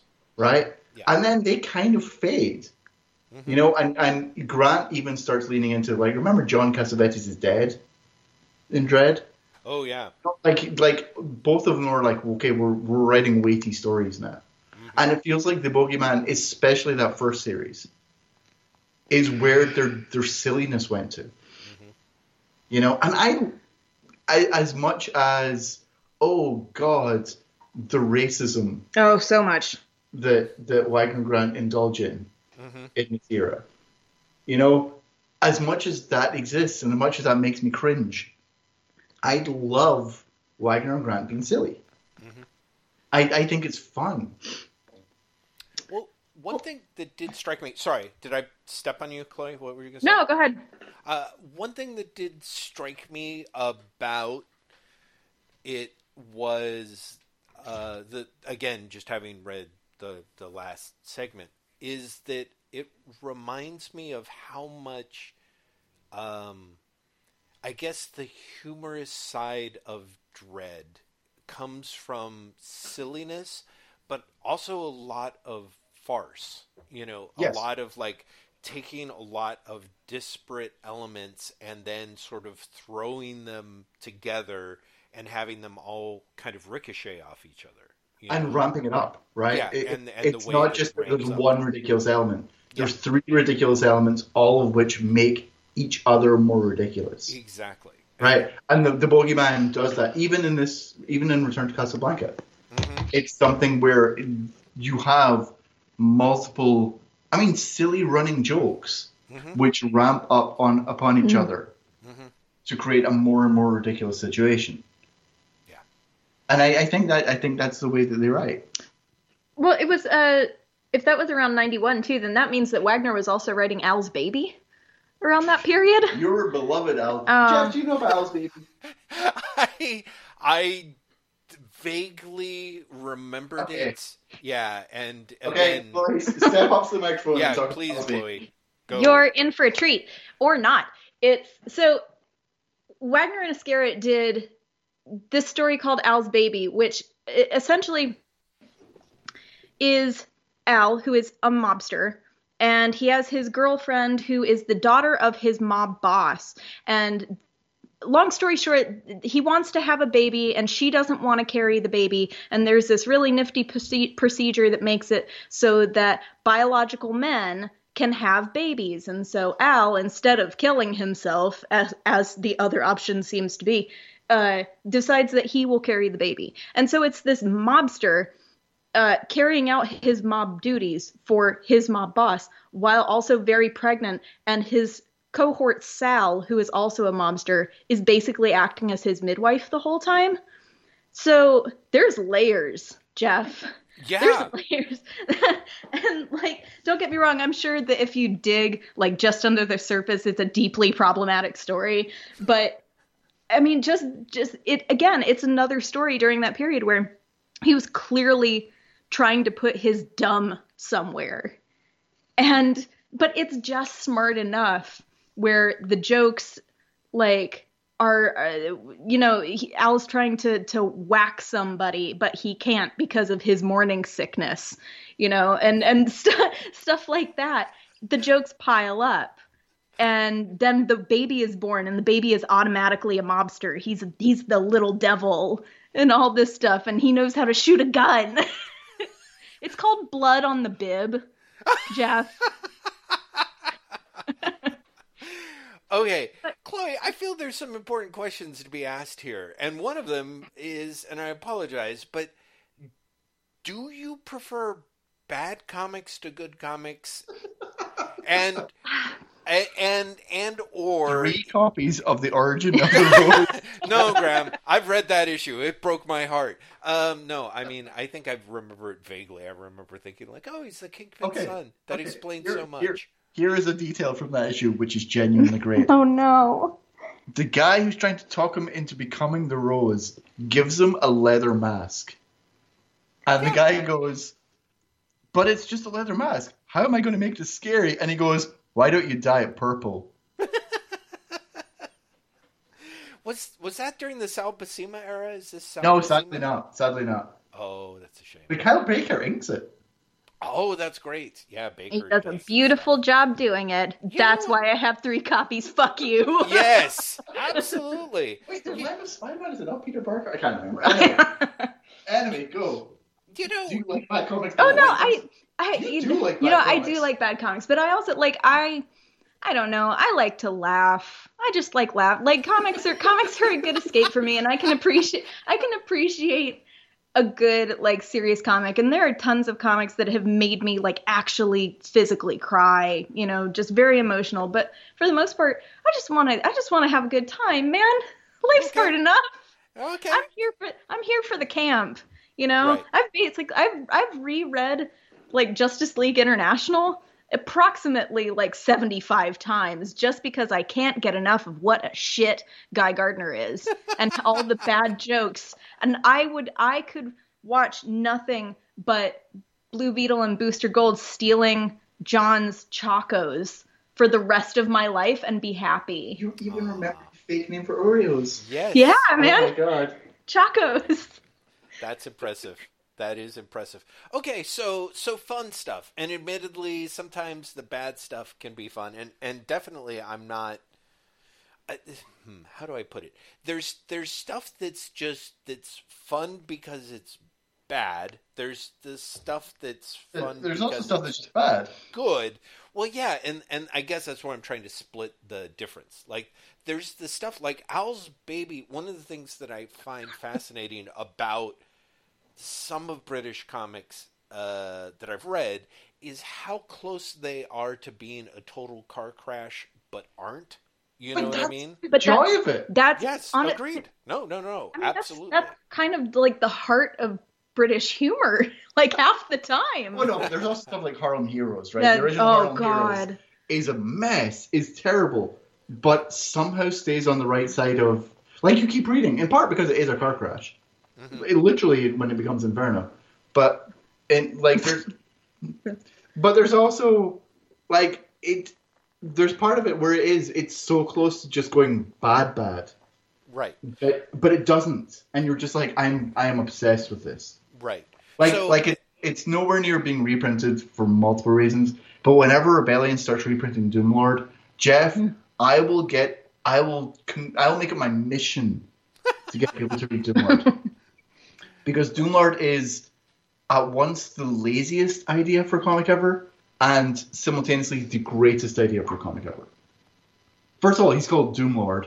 You Right. know you're already excited. Yes, Right. absolutely. Mhm. What if Green Lantern and the Martian Manhunter were the same guy, but they were here to judge and destroy humanity, but then they decided that humanity should be saved? And so they had to deal with other Green Lantern Martian Manhunter mashups. Right? Yeah, yeah, It's terrible, and yet it's absolutely amazing. yeah. Well, that's. Also, it started as a photo comic. I was about to say, wasn't he the mascot for one of the Oh titles? no, or no? no, he, no, he was just like in one. He was in he the was Eagle. just a Fumetti. Yeah, yeah. Because. Eagle started in the well, the second version of Eagle in the eighties started as a Fumetti comic, Mhm. um, and so you had you had so many almost great yet let down by the fact that Fumettis are inherently terrible. Yes. Uh, but the concepts were also terrible. So you had Doomlord, which was great. But you also had Sergeant Streetwise. He's he's a policeman who's down with the kids, Jeff. And you had Joe Soap. He was a detective who had, I'm not joking, no gimmick.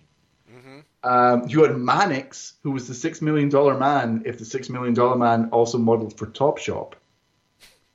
Uh, like you had all these these sort of wonderfully static, terrible things.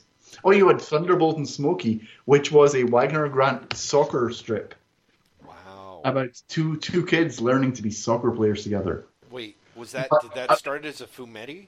Yes, of course it did.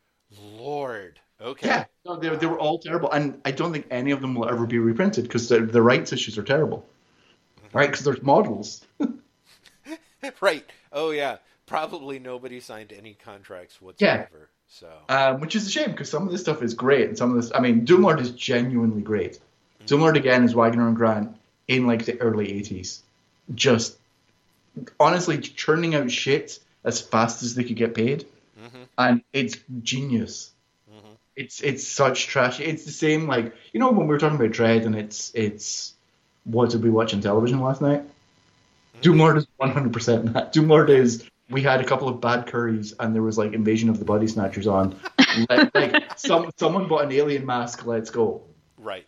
Right. Huh.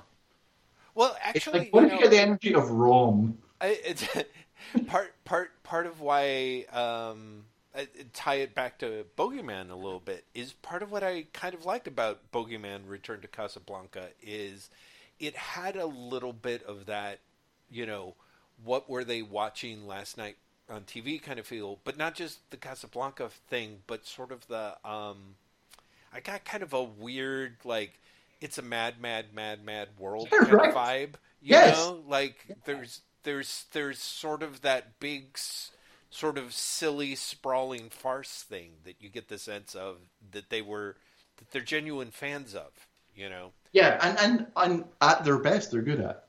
Right. And again, like Return to Casablanca isn't their best by far, but like Bogie Man as a whole, it's just it's annoying is too strong. But like I'm frustrated that you could only read the worst of them well, because I, I mean, think if you read, I think if you read all of them, Mhm. you see that like Bogie Man as a whole genuinely is this lost work of, of greatness from Wagner and Grant, and something that's weirdly central to understanding them as writers. Mm-hmm. Mm-hmm. I, I mean, I can see that. I, I I enjoyed. I did. It's it's not like it was utterly unenjoyable. It just was interesting how much it felt like reading Wagner and Grant uh, in slow motion. You know, like it just really felt like even with them doing like kind of a a fast farce. You know, it just I, I I had I think it's only fifty six pages, but I think I read it in two sittings, and I felt like it had just been going on forever. the first time I read it, I was like thirty pages in, and I'm just like, it just somehow seemed kind of like endless in a in a way that um, Well, it's it's the it's incredibly meandering, right? right there's there's no real sense of dynamism. Well, I mean, part of it is is the way that the everything is set up and structured and building, but I I also do think that like these are all creators who you know, it would have read very differently if Return to Casablanca had been crafted when they were quote unquote in their prime. Yeah, yeah, oh, like, oh, yeah. Well, that's just it. Like this is the 2005 version. Imagine reading them again 15, 20 years earlier doing well, that. See, that's it. Yeah, 20 years right. earlier, 15 years earlier, they're almost like entirely different artists. They're rec- they're yeah. still recognizable, mm-hmm. but but just working in a very different vein. And Robin Smith is um, impressively British as a. He's, he's very pedestrian. Let's be perfectly honest. It's, it's not that he's pedestrian; it's that he's really static, and that's okay. It works. But again, and, and, yeah, and I, people are going to call me a dick for it. But if you look at the Cam Kennedy pages, you're going to be like, oh man, kind of missed out though. Sorry, yeah, Robin. Yeah, yeah. No, I get it. Well, again, there's something that that is. I mean, there were bits, there were weird bits and pieces. Like I really do. I, I don't. Not tracking Smith a lot, but Smith strikes me as very much in that British artist, black and white tradition, very um, like realistic in in kind of a drab way. You know what I mean? Like kind of that way that um uh I don't know. You sort of the like you can see you can draw a clear line like, "Oh, I see not necessarily the Ron Smith influence there, but the same influences on you know, Smith are also sure, inherent right? here. You can see like an, an Ian Kennedy Smith uh, mm-hmm. influence on there. You can you know you can see you can sort of draw lines between like Robin Smith and Chris Weston, I think. Mm. Right? Because uh-huh. they both they both taken influence from Frank Bellamy. They both taken influence, you know, from from that earlier era of comic yeah. art. I it, it's it's being a bit bitchier than I mean to, but like Robin Smith. Yeah, was, you are. I'm not even saying it yet. Robin Smith was the art editor of 2000 AD, and I always think that he draws like an editor. Oh, oh that's a really good way of putting it, though. Yeah. Yeah. Yeah. yeah. I'm sorry I called you bitchy. you were that, right. That's fine. My, how the turntables. Jeff, Jeff, I want to pivot now. Well, apart from say, Bogie Man is apparently like a rights issue disaster. I Apparently, because I've I've more than once asked people like, why haven't we never seen a Bogie Man collection? Mm-hmm. And the answer is you'd have to get everyone to agree to publish it, and that's never going to happen, which wow. is a shame. Mm-hmm. Um, but there was, uh, like I said, in the '90s, DC under the Paradox Press imprint mm-hmm. did a collection of the first two series, and people should look for that in secondhand bookstores because it's fucking great. Mm. Like legitimately, for people who have liked the comedy stuff in the '80s Dredd, mm-hmm. I genuinely think it's something they should hunt down because also it's the best of the Bogie Man material. Well, yeah, yeah, yeah, yeah. You know, so so that's it. But I do want to pivot because Jeff. Yes. Did you watch Kong versus Godzilla or Godzilla versus Kong, whichever it's, it's called? No, no, and it kills we, me we that I haven't. About this. Oh, Jeff, no, I know, I know. This. It's it was supposed to be last night, but then I worked those stupidly long hours. And the you're missing is, out on Chonky versus Monkey. Chonky, he Chonky, he Monkey. Yes, yes. I was I I wanted to discuss it because I suspected we were going to form like three points of a triangle about it. But well, not, so we can't do it. I don't know. I mean, if one of those points is utter ignorance, um, I, I can cover that. I can cover that really well. Okay, so um, we watched we watched it on Thursday. We watched it on day of release because, of course, we did. But also because one of the two people in this room, and it's not me, was very excited about this film. Okay. I also liked it a lot more than I did. Okay, so I want to roll things back because because I have to say I know already which side of the, the argument I'm going to side with, and it's not the person who got the release date wrong. It was wasn't it on the 31st? Wasn't it? Oh, it was Wednesday. It was Wednesday. Yeah. You're totally right. Yeah. Yeah. Okay. Because because I was tracking this shit. Days of the week wrong. That's all. yeah. Exactly. Okay. So so if I'm under if I'm parsing the McMillan esque subtext, uh, which should have been the name of my college band. Graeme, you didn't like it much, and Chloe, you did, right? Yes. Okay. All right. I, so, I didn't I didn't dislike it, but when I say that it was Batman versus Superman, Oh yeah.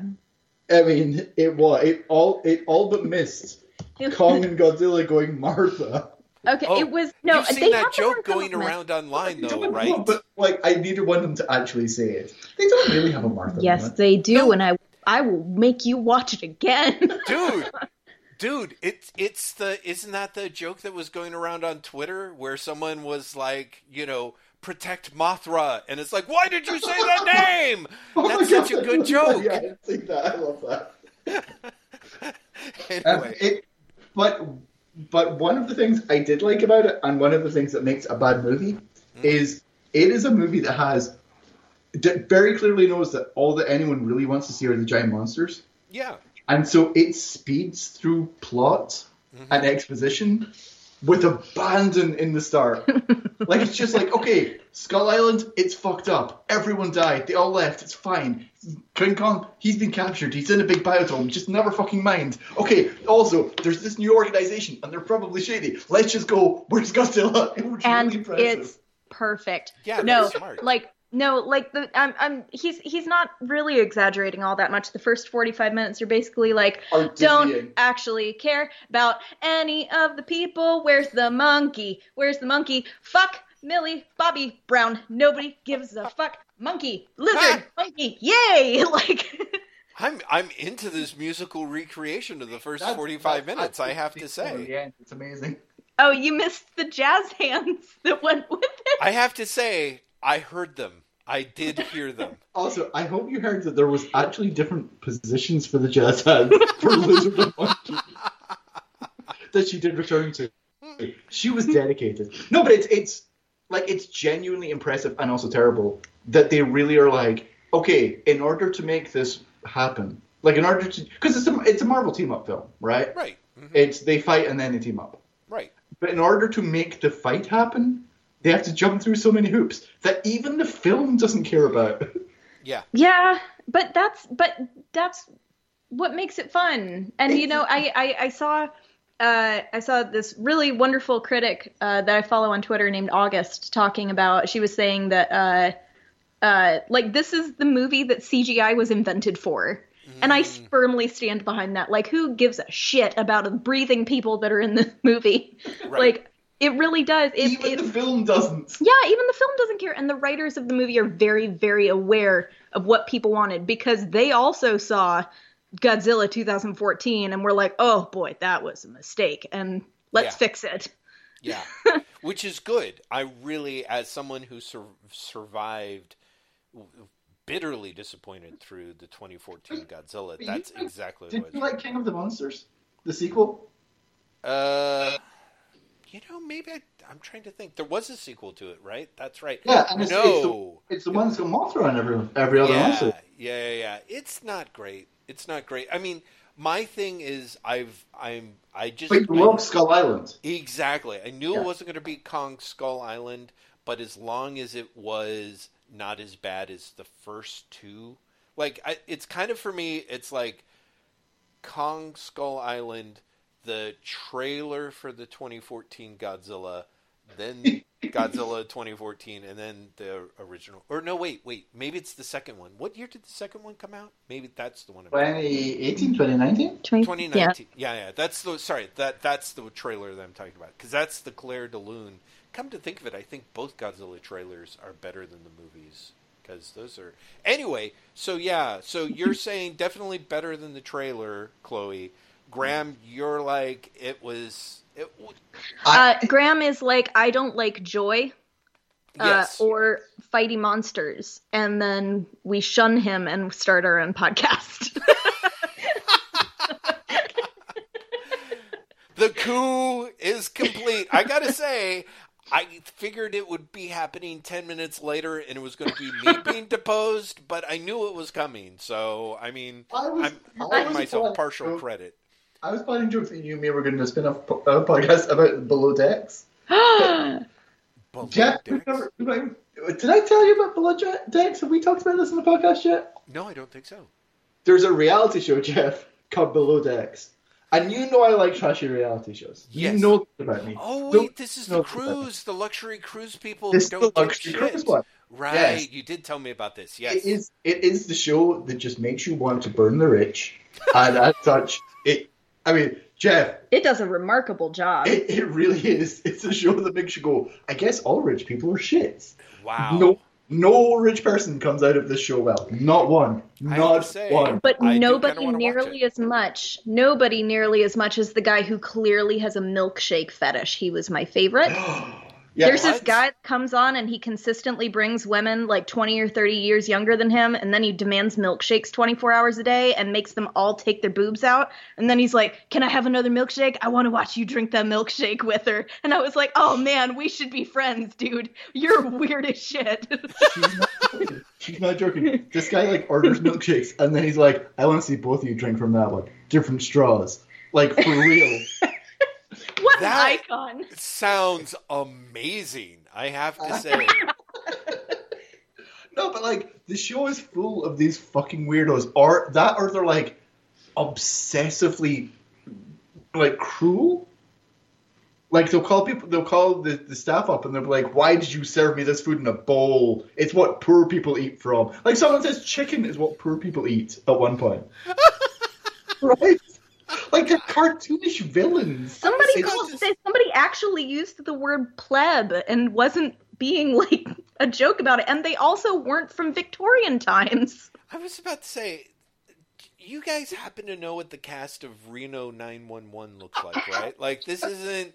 You're not being sold sort of a burning love kind of It's- faux. it's stunning. It's a stunning show. But what's also great because we like we both like trashy, trashy reality shows is that everyone who works on these boats is without no with sorry with two exceptions and we watched to my shame like seven or eight seasons of this now but there have maybe been two people who have not been dedicated to making literally the wrong decision at any given opportunity My personal favorite out of these are the ones uh, are are the full grown ass men. Uh, in particular, who get on there and they're like, "Yeah, I've been in a relationship with my girlfriend for about three years. We're really happy." And they show a picture, and she's super cute, and they're super cute together. And then he meets like one of the stewardesses on the ship, and they meet after like two days, and he's like, "I don't know, man. I feel a real connection. I think that I think this this is gonna go somewhere." And Graeme and I just scream at the TV the entire time, going, "You just fucking met her!" And like, because but also, but also, what about your girl? Three years, three years for six weeks of pussy. Please calm down. yeah. Because they literally say things like, I think this is true love. I've never known love like this. And we're like, you've known her for one day. one day. What is going on? You are 32. Please stop. Yeah. Seriously, that sounds a or little. the- Or the people who say, like, I've never gone without sex for this long. And they're like, how long? They've been like, it's been two weeks. and we're like, why are you real? How, how is this happening? How have you survived? yeah, it's uh, it is it is such a joy. But I'm again, we watched like eight seasons in like three weeks. I just dream about boats now. Oh my god. Yeah, Oh my so we're doing a spin-off podcast where we just talk about that. And everybody has like half the people have South African accents. Uh, which is also my other favorite thing because every time uh, somebody, every time a white guy from South Africa shows up, Graeme's like, "Oh, he's gonna be racist." And it, It, it turns out that if I see a white person with a South African accent, I expect them to talk about apartheid. Because I grew up in Britain in the 1980s, where it feels like I saw a lot of, the, in fact, the only South African people I ever saw in there were white, and they were talking about why apartheid was a good thing. right. and this has like left something in my brain that like these people are showing up and they're nice people And he just strap. He's like, "Oh, strap on. This is the one." and i'm just like i bet they're a fucking racist I meant strap in. It's nice. That one works, that's fine. Well, there, there's another meaningful. Wow, this these show notes are going to be amazing to write up. I got to tell you. Ay, Chihuahua. Wait, so we were wait we were talking about godzilla and, and kong and we completely completely no, derailed. no, no, no, no, no. Let's not go back to Godzilla vs. King Kong. I a I haven't seen it, but of the two things I have not seen, that clearly you guys are both enjoying describing that I kind of don't believe really exists. This is the one. Like this is the one where I'm like, no, this okay, this is genuinely, genuinely like there are many reality shows on the, the television network Bravo. All of them are terrible. Mhm. Like, and I say that as someone who loves Top Chef and Project Runway with too much of a passion. Mhm. Below Decks is probably the greatest shitty reality show they've ever done because it somehow includes all of the like class subtle class warfare aspects and everyone making the worst interpersonal decisions imaginable to humanity. The, okay, I, I know we can't just talk about below decks, but I will say this right now. They these people make for three days like the chart the charters last for like two days, right? So there's two days of these awful shitty rich people on the boat. Yeah. And they get paid No, no, they like get tips. they get tips. not even paid. and each person like they split the tip evenly and each person on this crew makes out with like no less than usually about $1500 for 2 days of work and I'm like I will be sexually harassed so hard Mhm. if you pay me $1500 right, exactly. right now No, for, Yeah. for real. Like they, they end up adding up all the tips at the end of each season, and they're like, And they these just- people made eighteen thousand dollars for three weeks of work. and the majority of it is like these poor poor young women like having to fetch drinks for people and then be sexually harassed by like middle-aged divorcees and and I'm like, "You know what? I don't have dignity left anymore. I'll do it. I will yacht and I will be angry at the rich people." If you pay me fifteen hundred dollars, that would be so much better than sitting in front of my fucking computer in my pajamas all day. I know, I know. It's. Uh, I agree. I agree. I mean, I. So I- what we're getting is you too want to be sexually harassed by middle-aged divorces. I, well, okay, first off, Don't what I'm threaten saying, him with a good time. I, uh, yeah, I was about to say, I'm like Graeme. That's pretty much my job. That is my description. That's. I guess I really just didn't make it clear how much of when I have a long day and it's rough, it's doing this work and it's being called sweet cheeks and honey hams the whole time honey too. gams?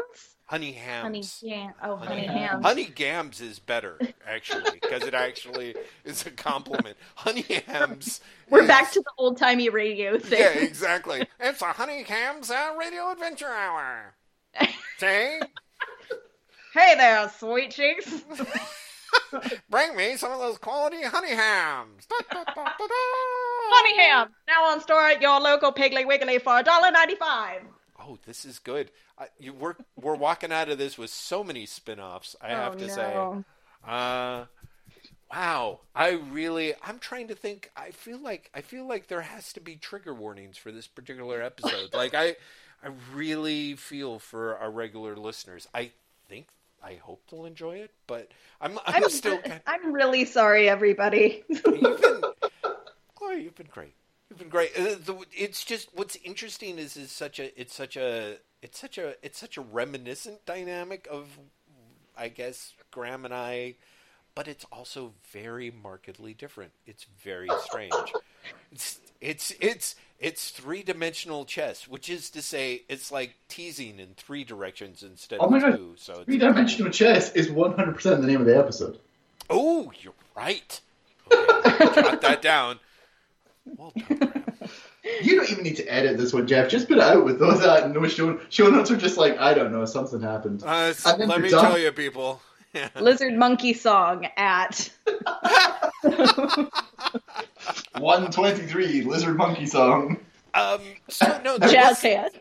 Yeah, ja- jazz hands. Gee, I have to put the GIF in. Where, uh, where's the shit? There was there. Okay, so Where's the sh- Kong. Where's the love? Kong v Godzilla. There was below decks. I feel like there was something else I was going to ask. Nope, it's gone. Okay, it's it's. I don't think. Look, I don't. we, we did Suicide Squad trailer very briefly in that you thought it was great and we also thought it was great. We did Marvel Diamond. Yeah. We did Bogie Man. We did Godzilla Kong. We did Below the Decks because of course we did. Goodness. Yeah. Um, I think that's it. I mean, I think good. No, no, no. I mean, I, I think we hit the big points. I do. Oh, you know, there's other things, dude. There's so many things. The DC universe. Uh, oh, sorry. Yeah, yeah. D, is that it? DC Unlimited? I don't know what the fuck are they Oh, called? round robins, the round robin the, the round robins, the story like kill your precious darlings. You know the the the the yeah the sleigh battle thing. The, the So- March Madness that you start in this last day of March. Whoever didn't choose the Etta Candy story woke up and chose violence that day. What? Yeah, man. Justice League queer? Okay, that no, I'm. You can't even get me started on that. That shit makes me want to vomit. yeah, so great. This is what I was hoping because I feel like there was a lot of very strange stuff happening with that whole set slew of decisions. Not not least of which was um, there were pitches that, depending on how you look at it, were either incredibly pandering or incredibly tailored to an audience that that DC seems to be in the habit of not tailoring themselves to. I guess is does that sound fair? I, or I is think that... I think that's fair. I made a comment on Twitter that I thought there was going to be like a last minute reveal where they're like, "We're publishing them all," and? I've I've been told by people close to this project that that is not true. Huh. That, that there is no there is no bait and switch planned. So it's it is the genuine those that win win. No, Win. is it is so is it do they do it bracketed so the idea is that you end up with four winning pitches? No, I believe I believe you win up with you win one one thing will win. Wow. Wow. And it is my understanding, and I could be wrong, but it is my understanding that all of these are real pitches, hmm but all of these pitches were created knowing that they were going to be put into this contest. Oh, I see. I see. So interesting. Which honestly might explain some of the pitches. Oh, I mean, I pray to God that there's someone who's been pitching an Etta Candy series like that, you know, every year for like 15 years, and this is their shot, you know. But It's, the format of the contest is really weird, right? So they basically release the titles and a log line. yes, and people vote. And then I think the next thing they do is they release artwork, and then I think like the round after that is when they release creative teams. huh?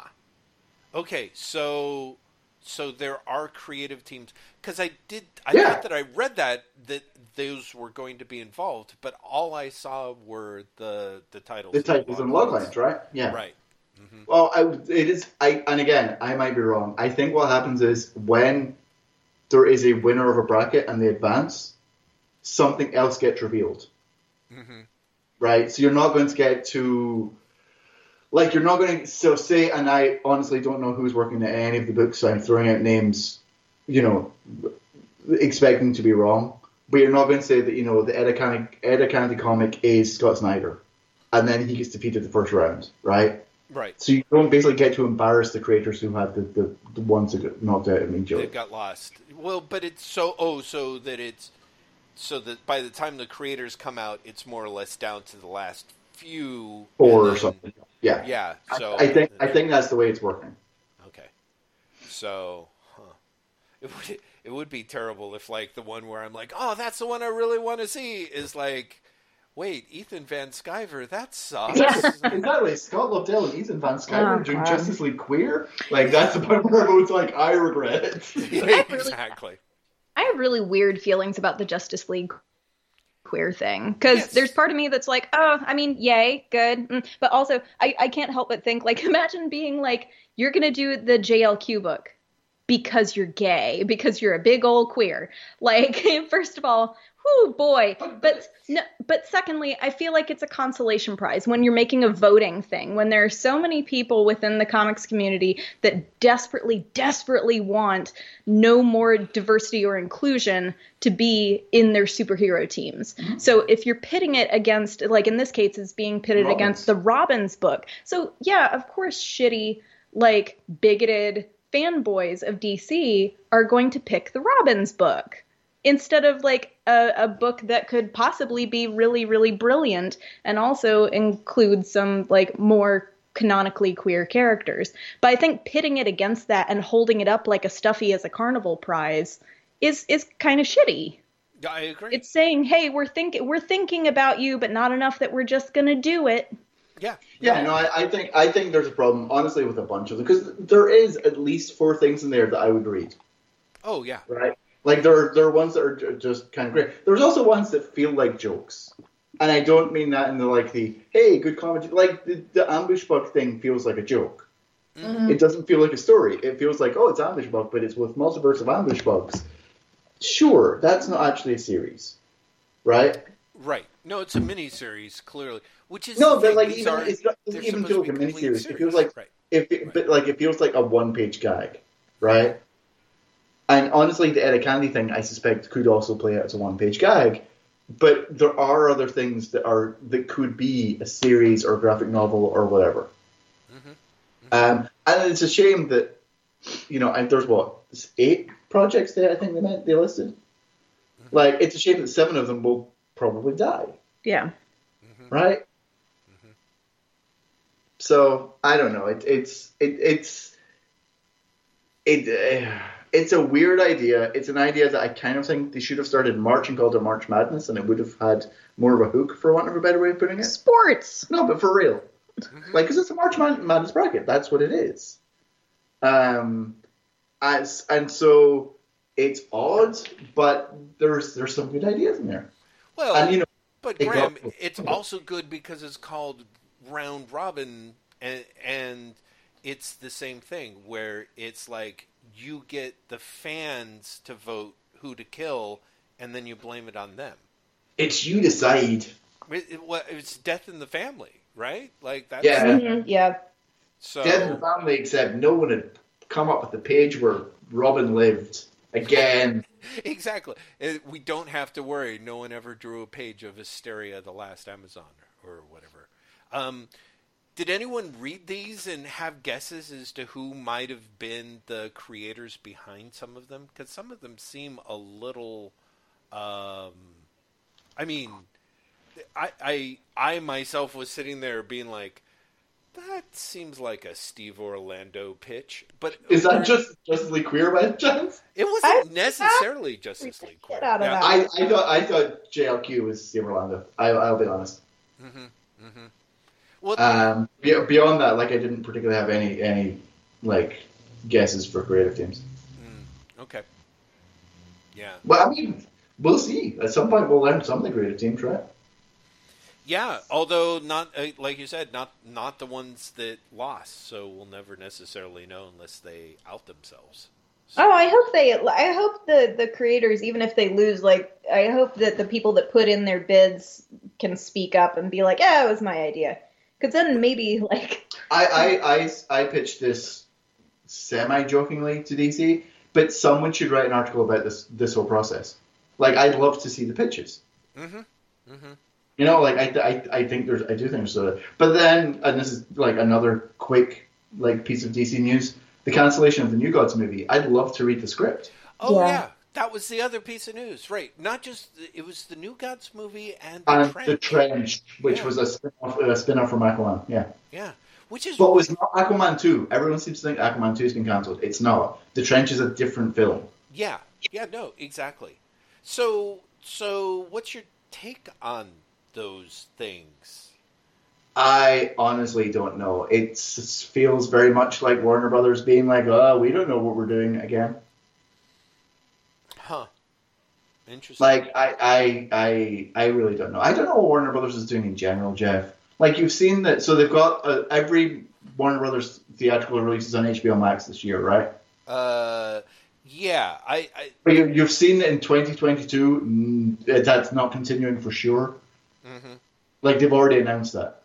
Like that's that's done. They've done a 180 uh, about face and said if it's in theaters, it's only in theaters for at least 45 days. Hmm. Even if it tanks, right. right? Um, so I don't know. I, I think it's. I I'm very sad. I honestly think I would have liked. I'm not. That's not true. I think I would have been interested in the the New Gods film. I think there was a lot of potential for it not to have been good, and that's not a knock on Ava DuVernay or Tom King as much as I think it's just going to be really difficult to make a New Gods film. Especially one that would satisfy me and you guys. fine. Oh god, yeah. Just just trying to sum up New Gods in in one film, I feel like would be either impossible or a little bit of a letdown. But it could also have been great. Right? Ah, but Ava DuVernay is is kind of a powerhouse director. So I I don't know. I was really bummed out to hear that the whole thing went belly up because that that could have been something seriously incredible. But again- even if not, if even if it wasn't perfect. But again, I would love to read that script. Yeah, me too. You know, like if DC want to release a book of that script with some art from someone, great. You know, mm-hmm. um, I'm kind of, I kind of don't see why they don't. Apparently, there's like extensive treatments for the two Zack Snyder Justice League films that'll never be made as well, with Jim Lee art already drawn for it. Like, release that as a book. That seems like a no-brainer to me. Right, right. So, but again, they probably won't. I don't know. I'm, I'm bummed by it, but I'm also not incredibly surprised, especially because no one has said anything about the New Gods film for a while. Well, felt like other films people were talking about being like, so and so's been cast or so and so's come on board, and it felt like nothing was happening with New Gods for the last like year. that's the, well i mean on the one hand that's true on the other hand i and this is my problem is i really so stopped paying attention to movie news once covid really Yeah, yeah. hit and i just Yeah. kind of feel like there was so much stuff that was kind of in limbo that i just sort of assumed that it made sense that they wouldn't be any closer to getting that lined up because if nothing else, Warner Brothers had to figure out how the fuck they were going to make their Tenet money back. You know. Um, so so yeah, I don't. I I I am. I'm not surprised about the HBO Max not doing the theatrical release stuff. You know, because I think they were kind of hoping that to to even make that work, they really needed to see like just a huge shift in subscriber numbers, and I, I just don't. I'm, but here's the thing, Jeff. I'm super curious what HBO Max's subscriber numbers are, because if everyone is to be believed, Mhm. Falcon and Winter Soldier's first episode was the most watched premiere on Disney Plus, Mhm. and that was still smaller than Zack Snyder's Justice League, which was not the biggest premiere on HBO Max.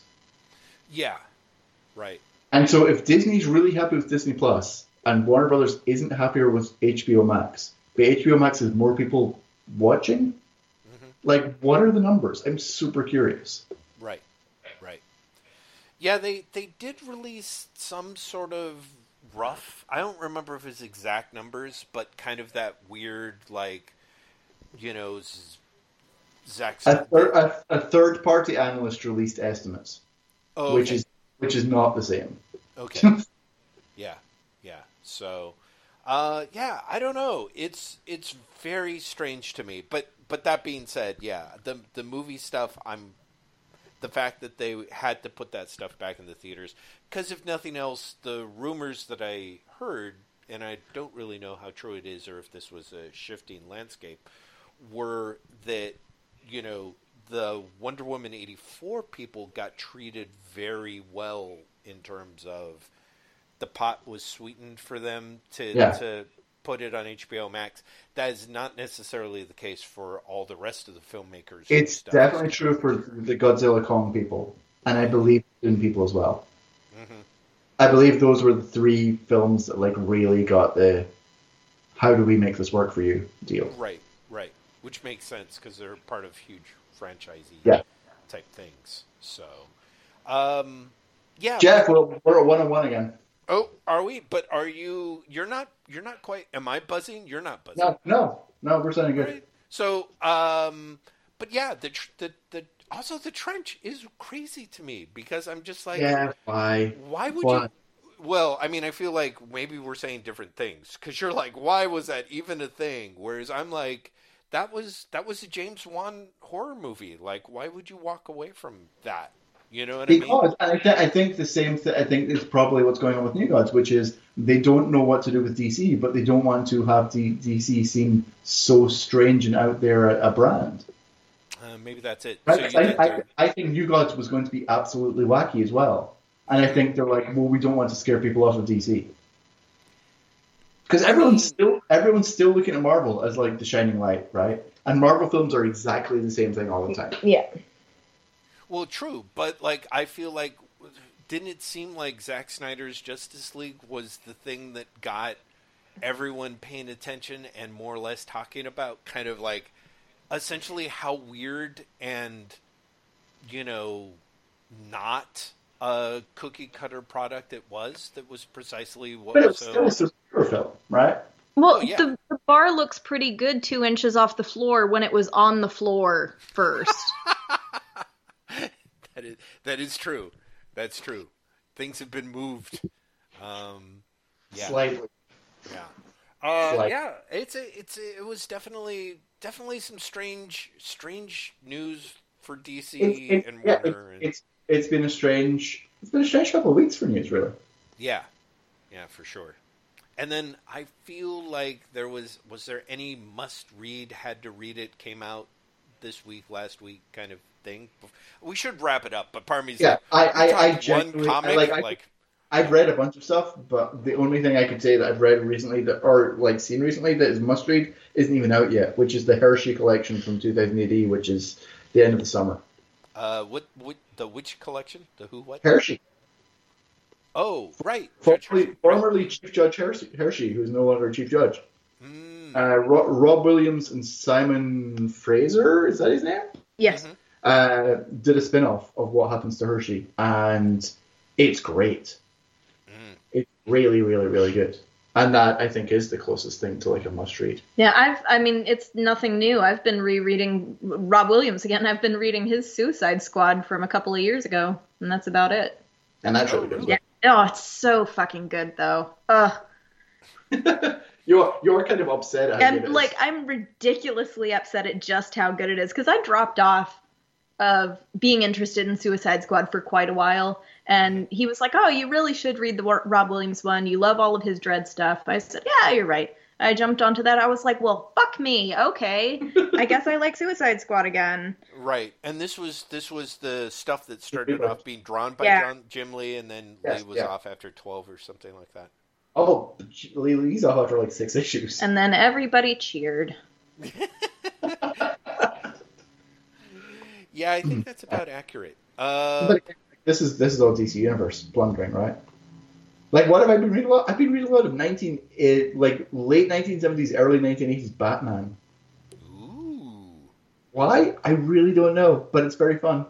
that's great. Any particular uh, creative team or run on It's there? like Len Wein and Gerry Conway as writers, and like Don Newton as artists. nice. Is that I've just just come on to like the Gene Colan era of artists, Mm, hmm right? And that's just like beautiful stuff. Gene Colan inked by Klaus Janson is really good, Oh yeah, isn't that good stuff? right? Yeah. What have you been reading, Jeff?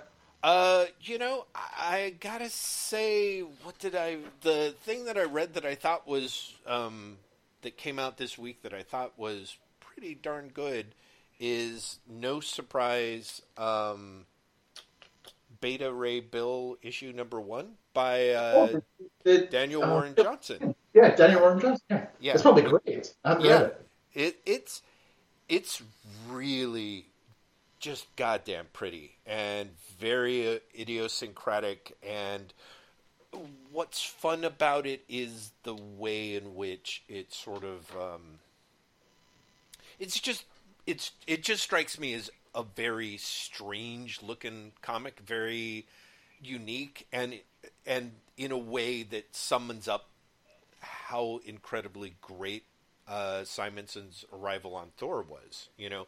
But it's also, but it's also very, very different. I don't, as someone who hasn't really tracked uh, Thor or Beta Ray Bill, I was kind of shocked that that Beta Ray Bill is kind of the Charlie Brown of the Thor universe, kind of like that's not really how I remember the character, so it's a little strange to see him that way.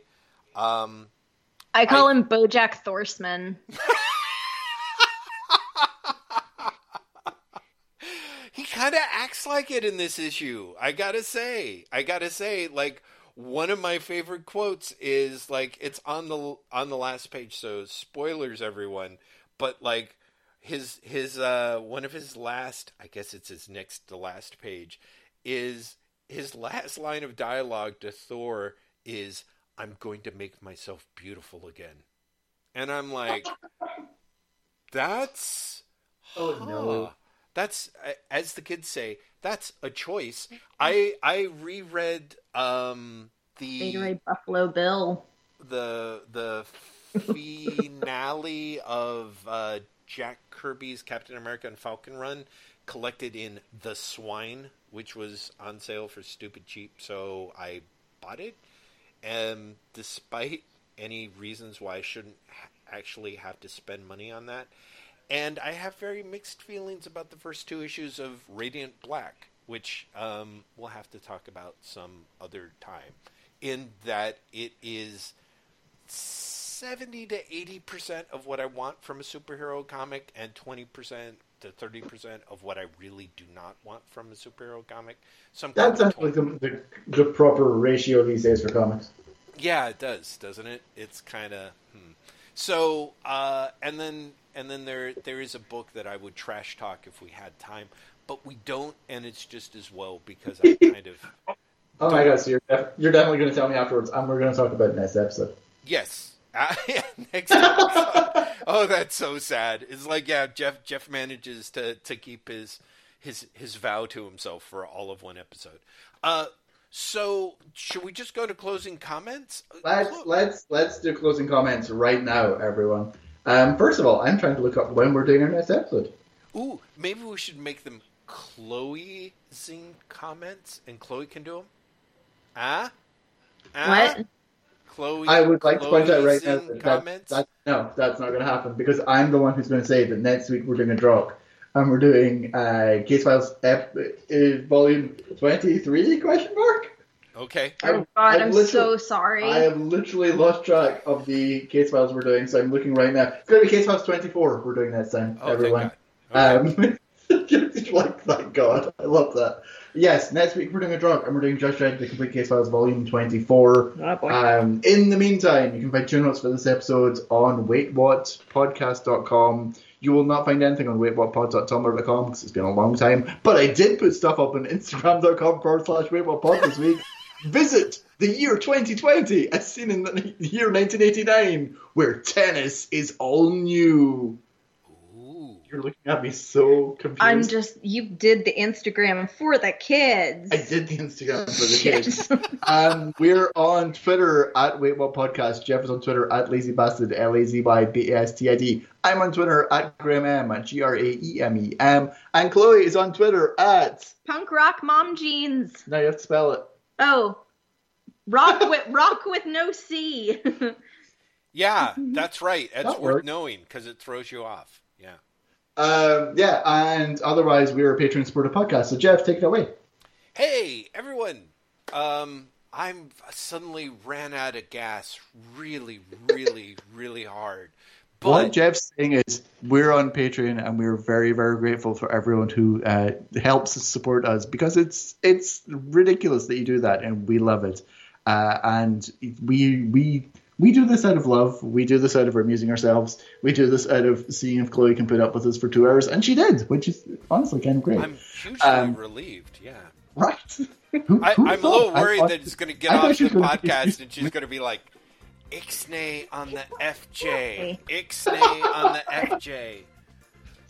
Um, Jeff, I'm trying to cover for you because you said you'd run out of gas, and It was suddenly you great. Thank you. gas. Yes. So, listeners, you are great. Thank you for listening to this uh, episode. I'm so glad that we got to change up formats, and I got I got a chance to talk to Chloe, and there was there was much there was much three dimensional chess, and by chess I mean teasing. So, thank you. Want to throw the shout out to Empress Audrey, Queen of the Galaxy. Uh, we're especially grateful for continuing support of this podcast and ye old galactic realm. Thank you so much. Uh, Graeme? Uh, yeah, uh, we, we're done. So this means all that remains is for me to go, bye!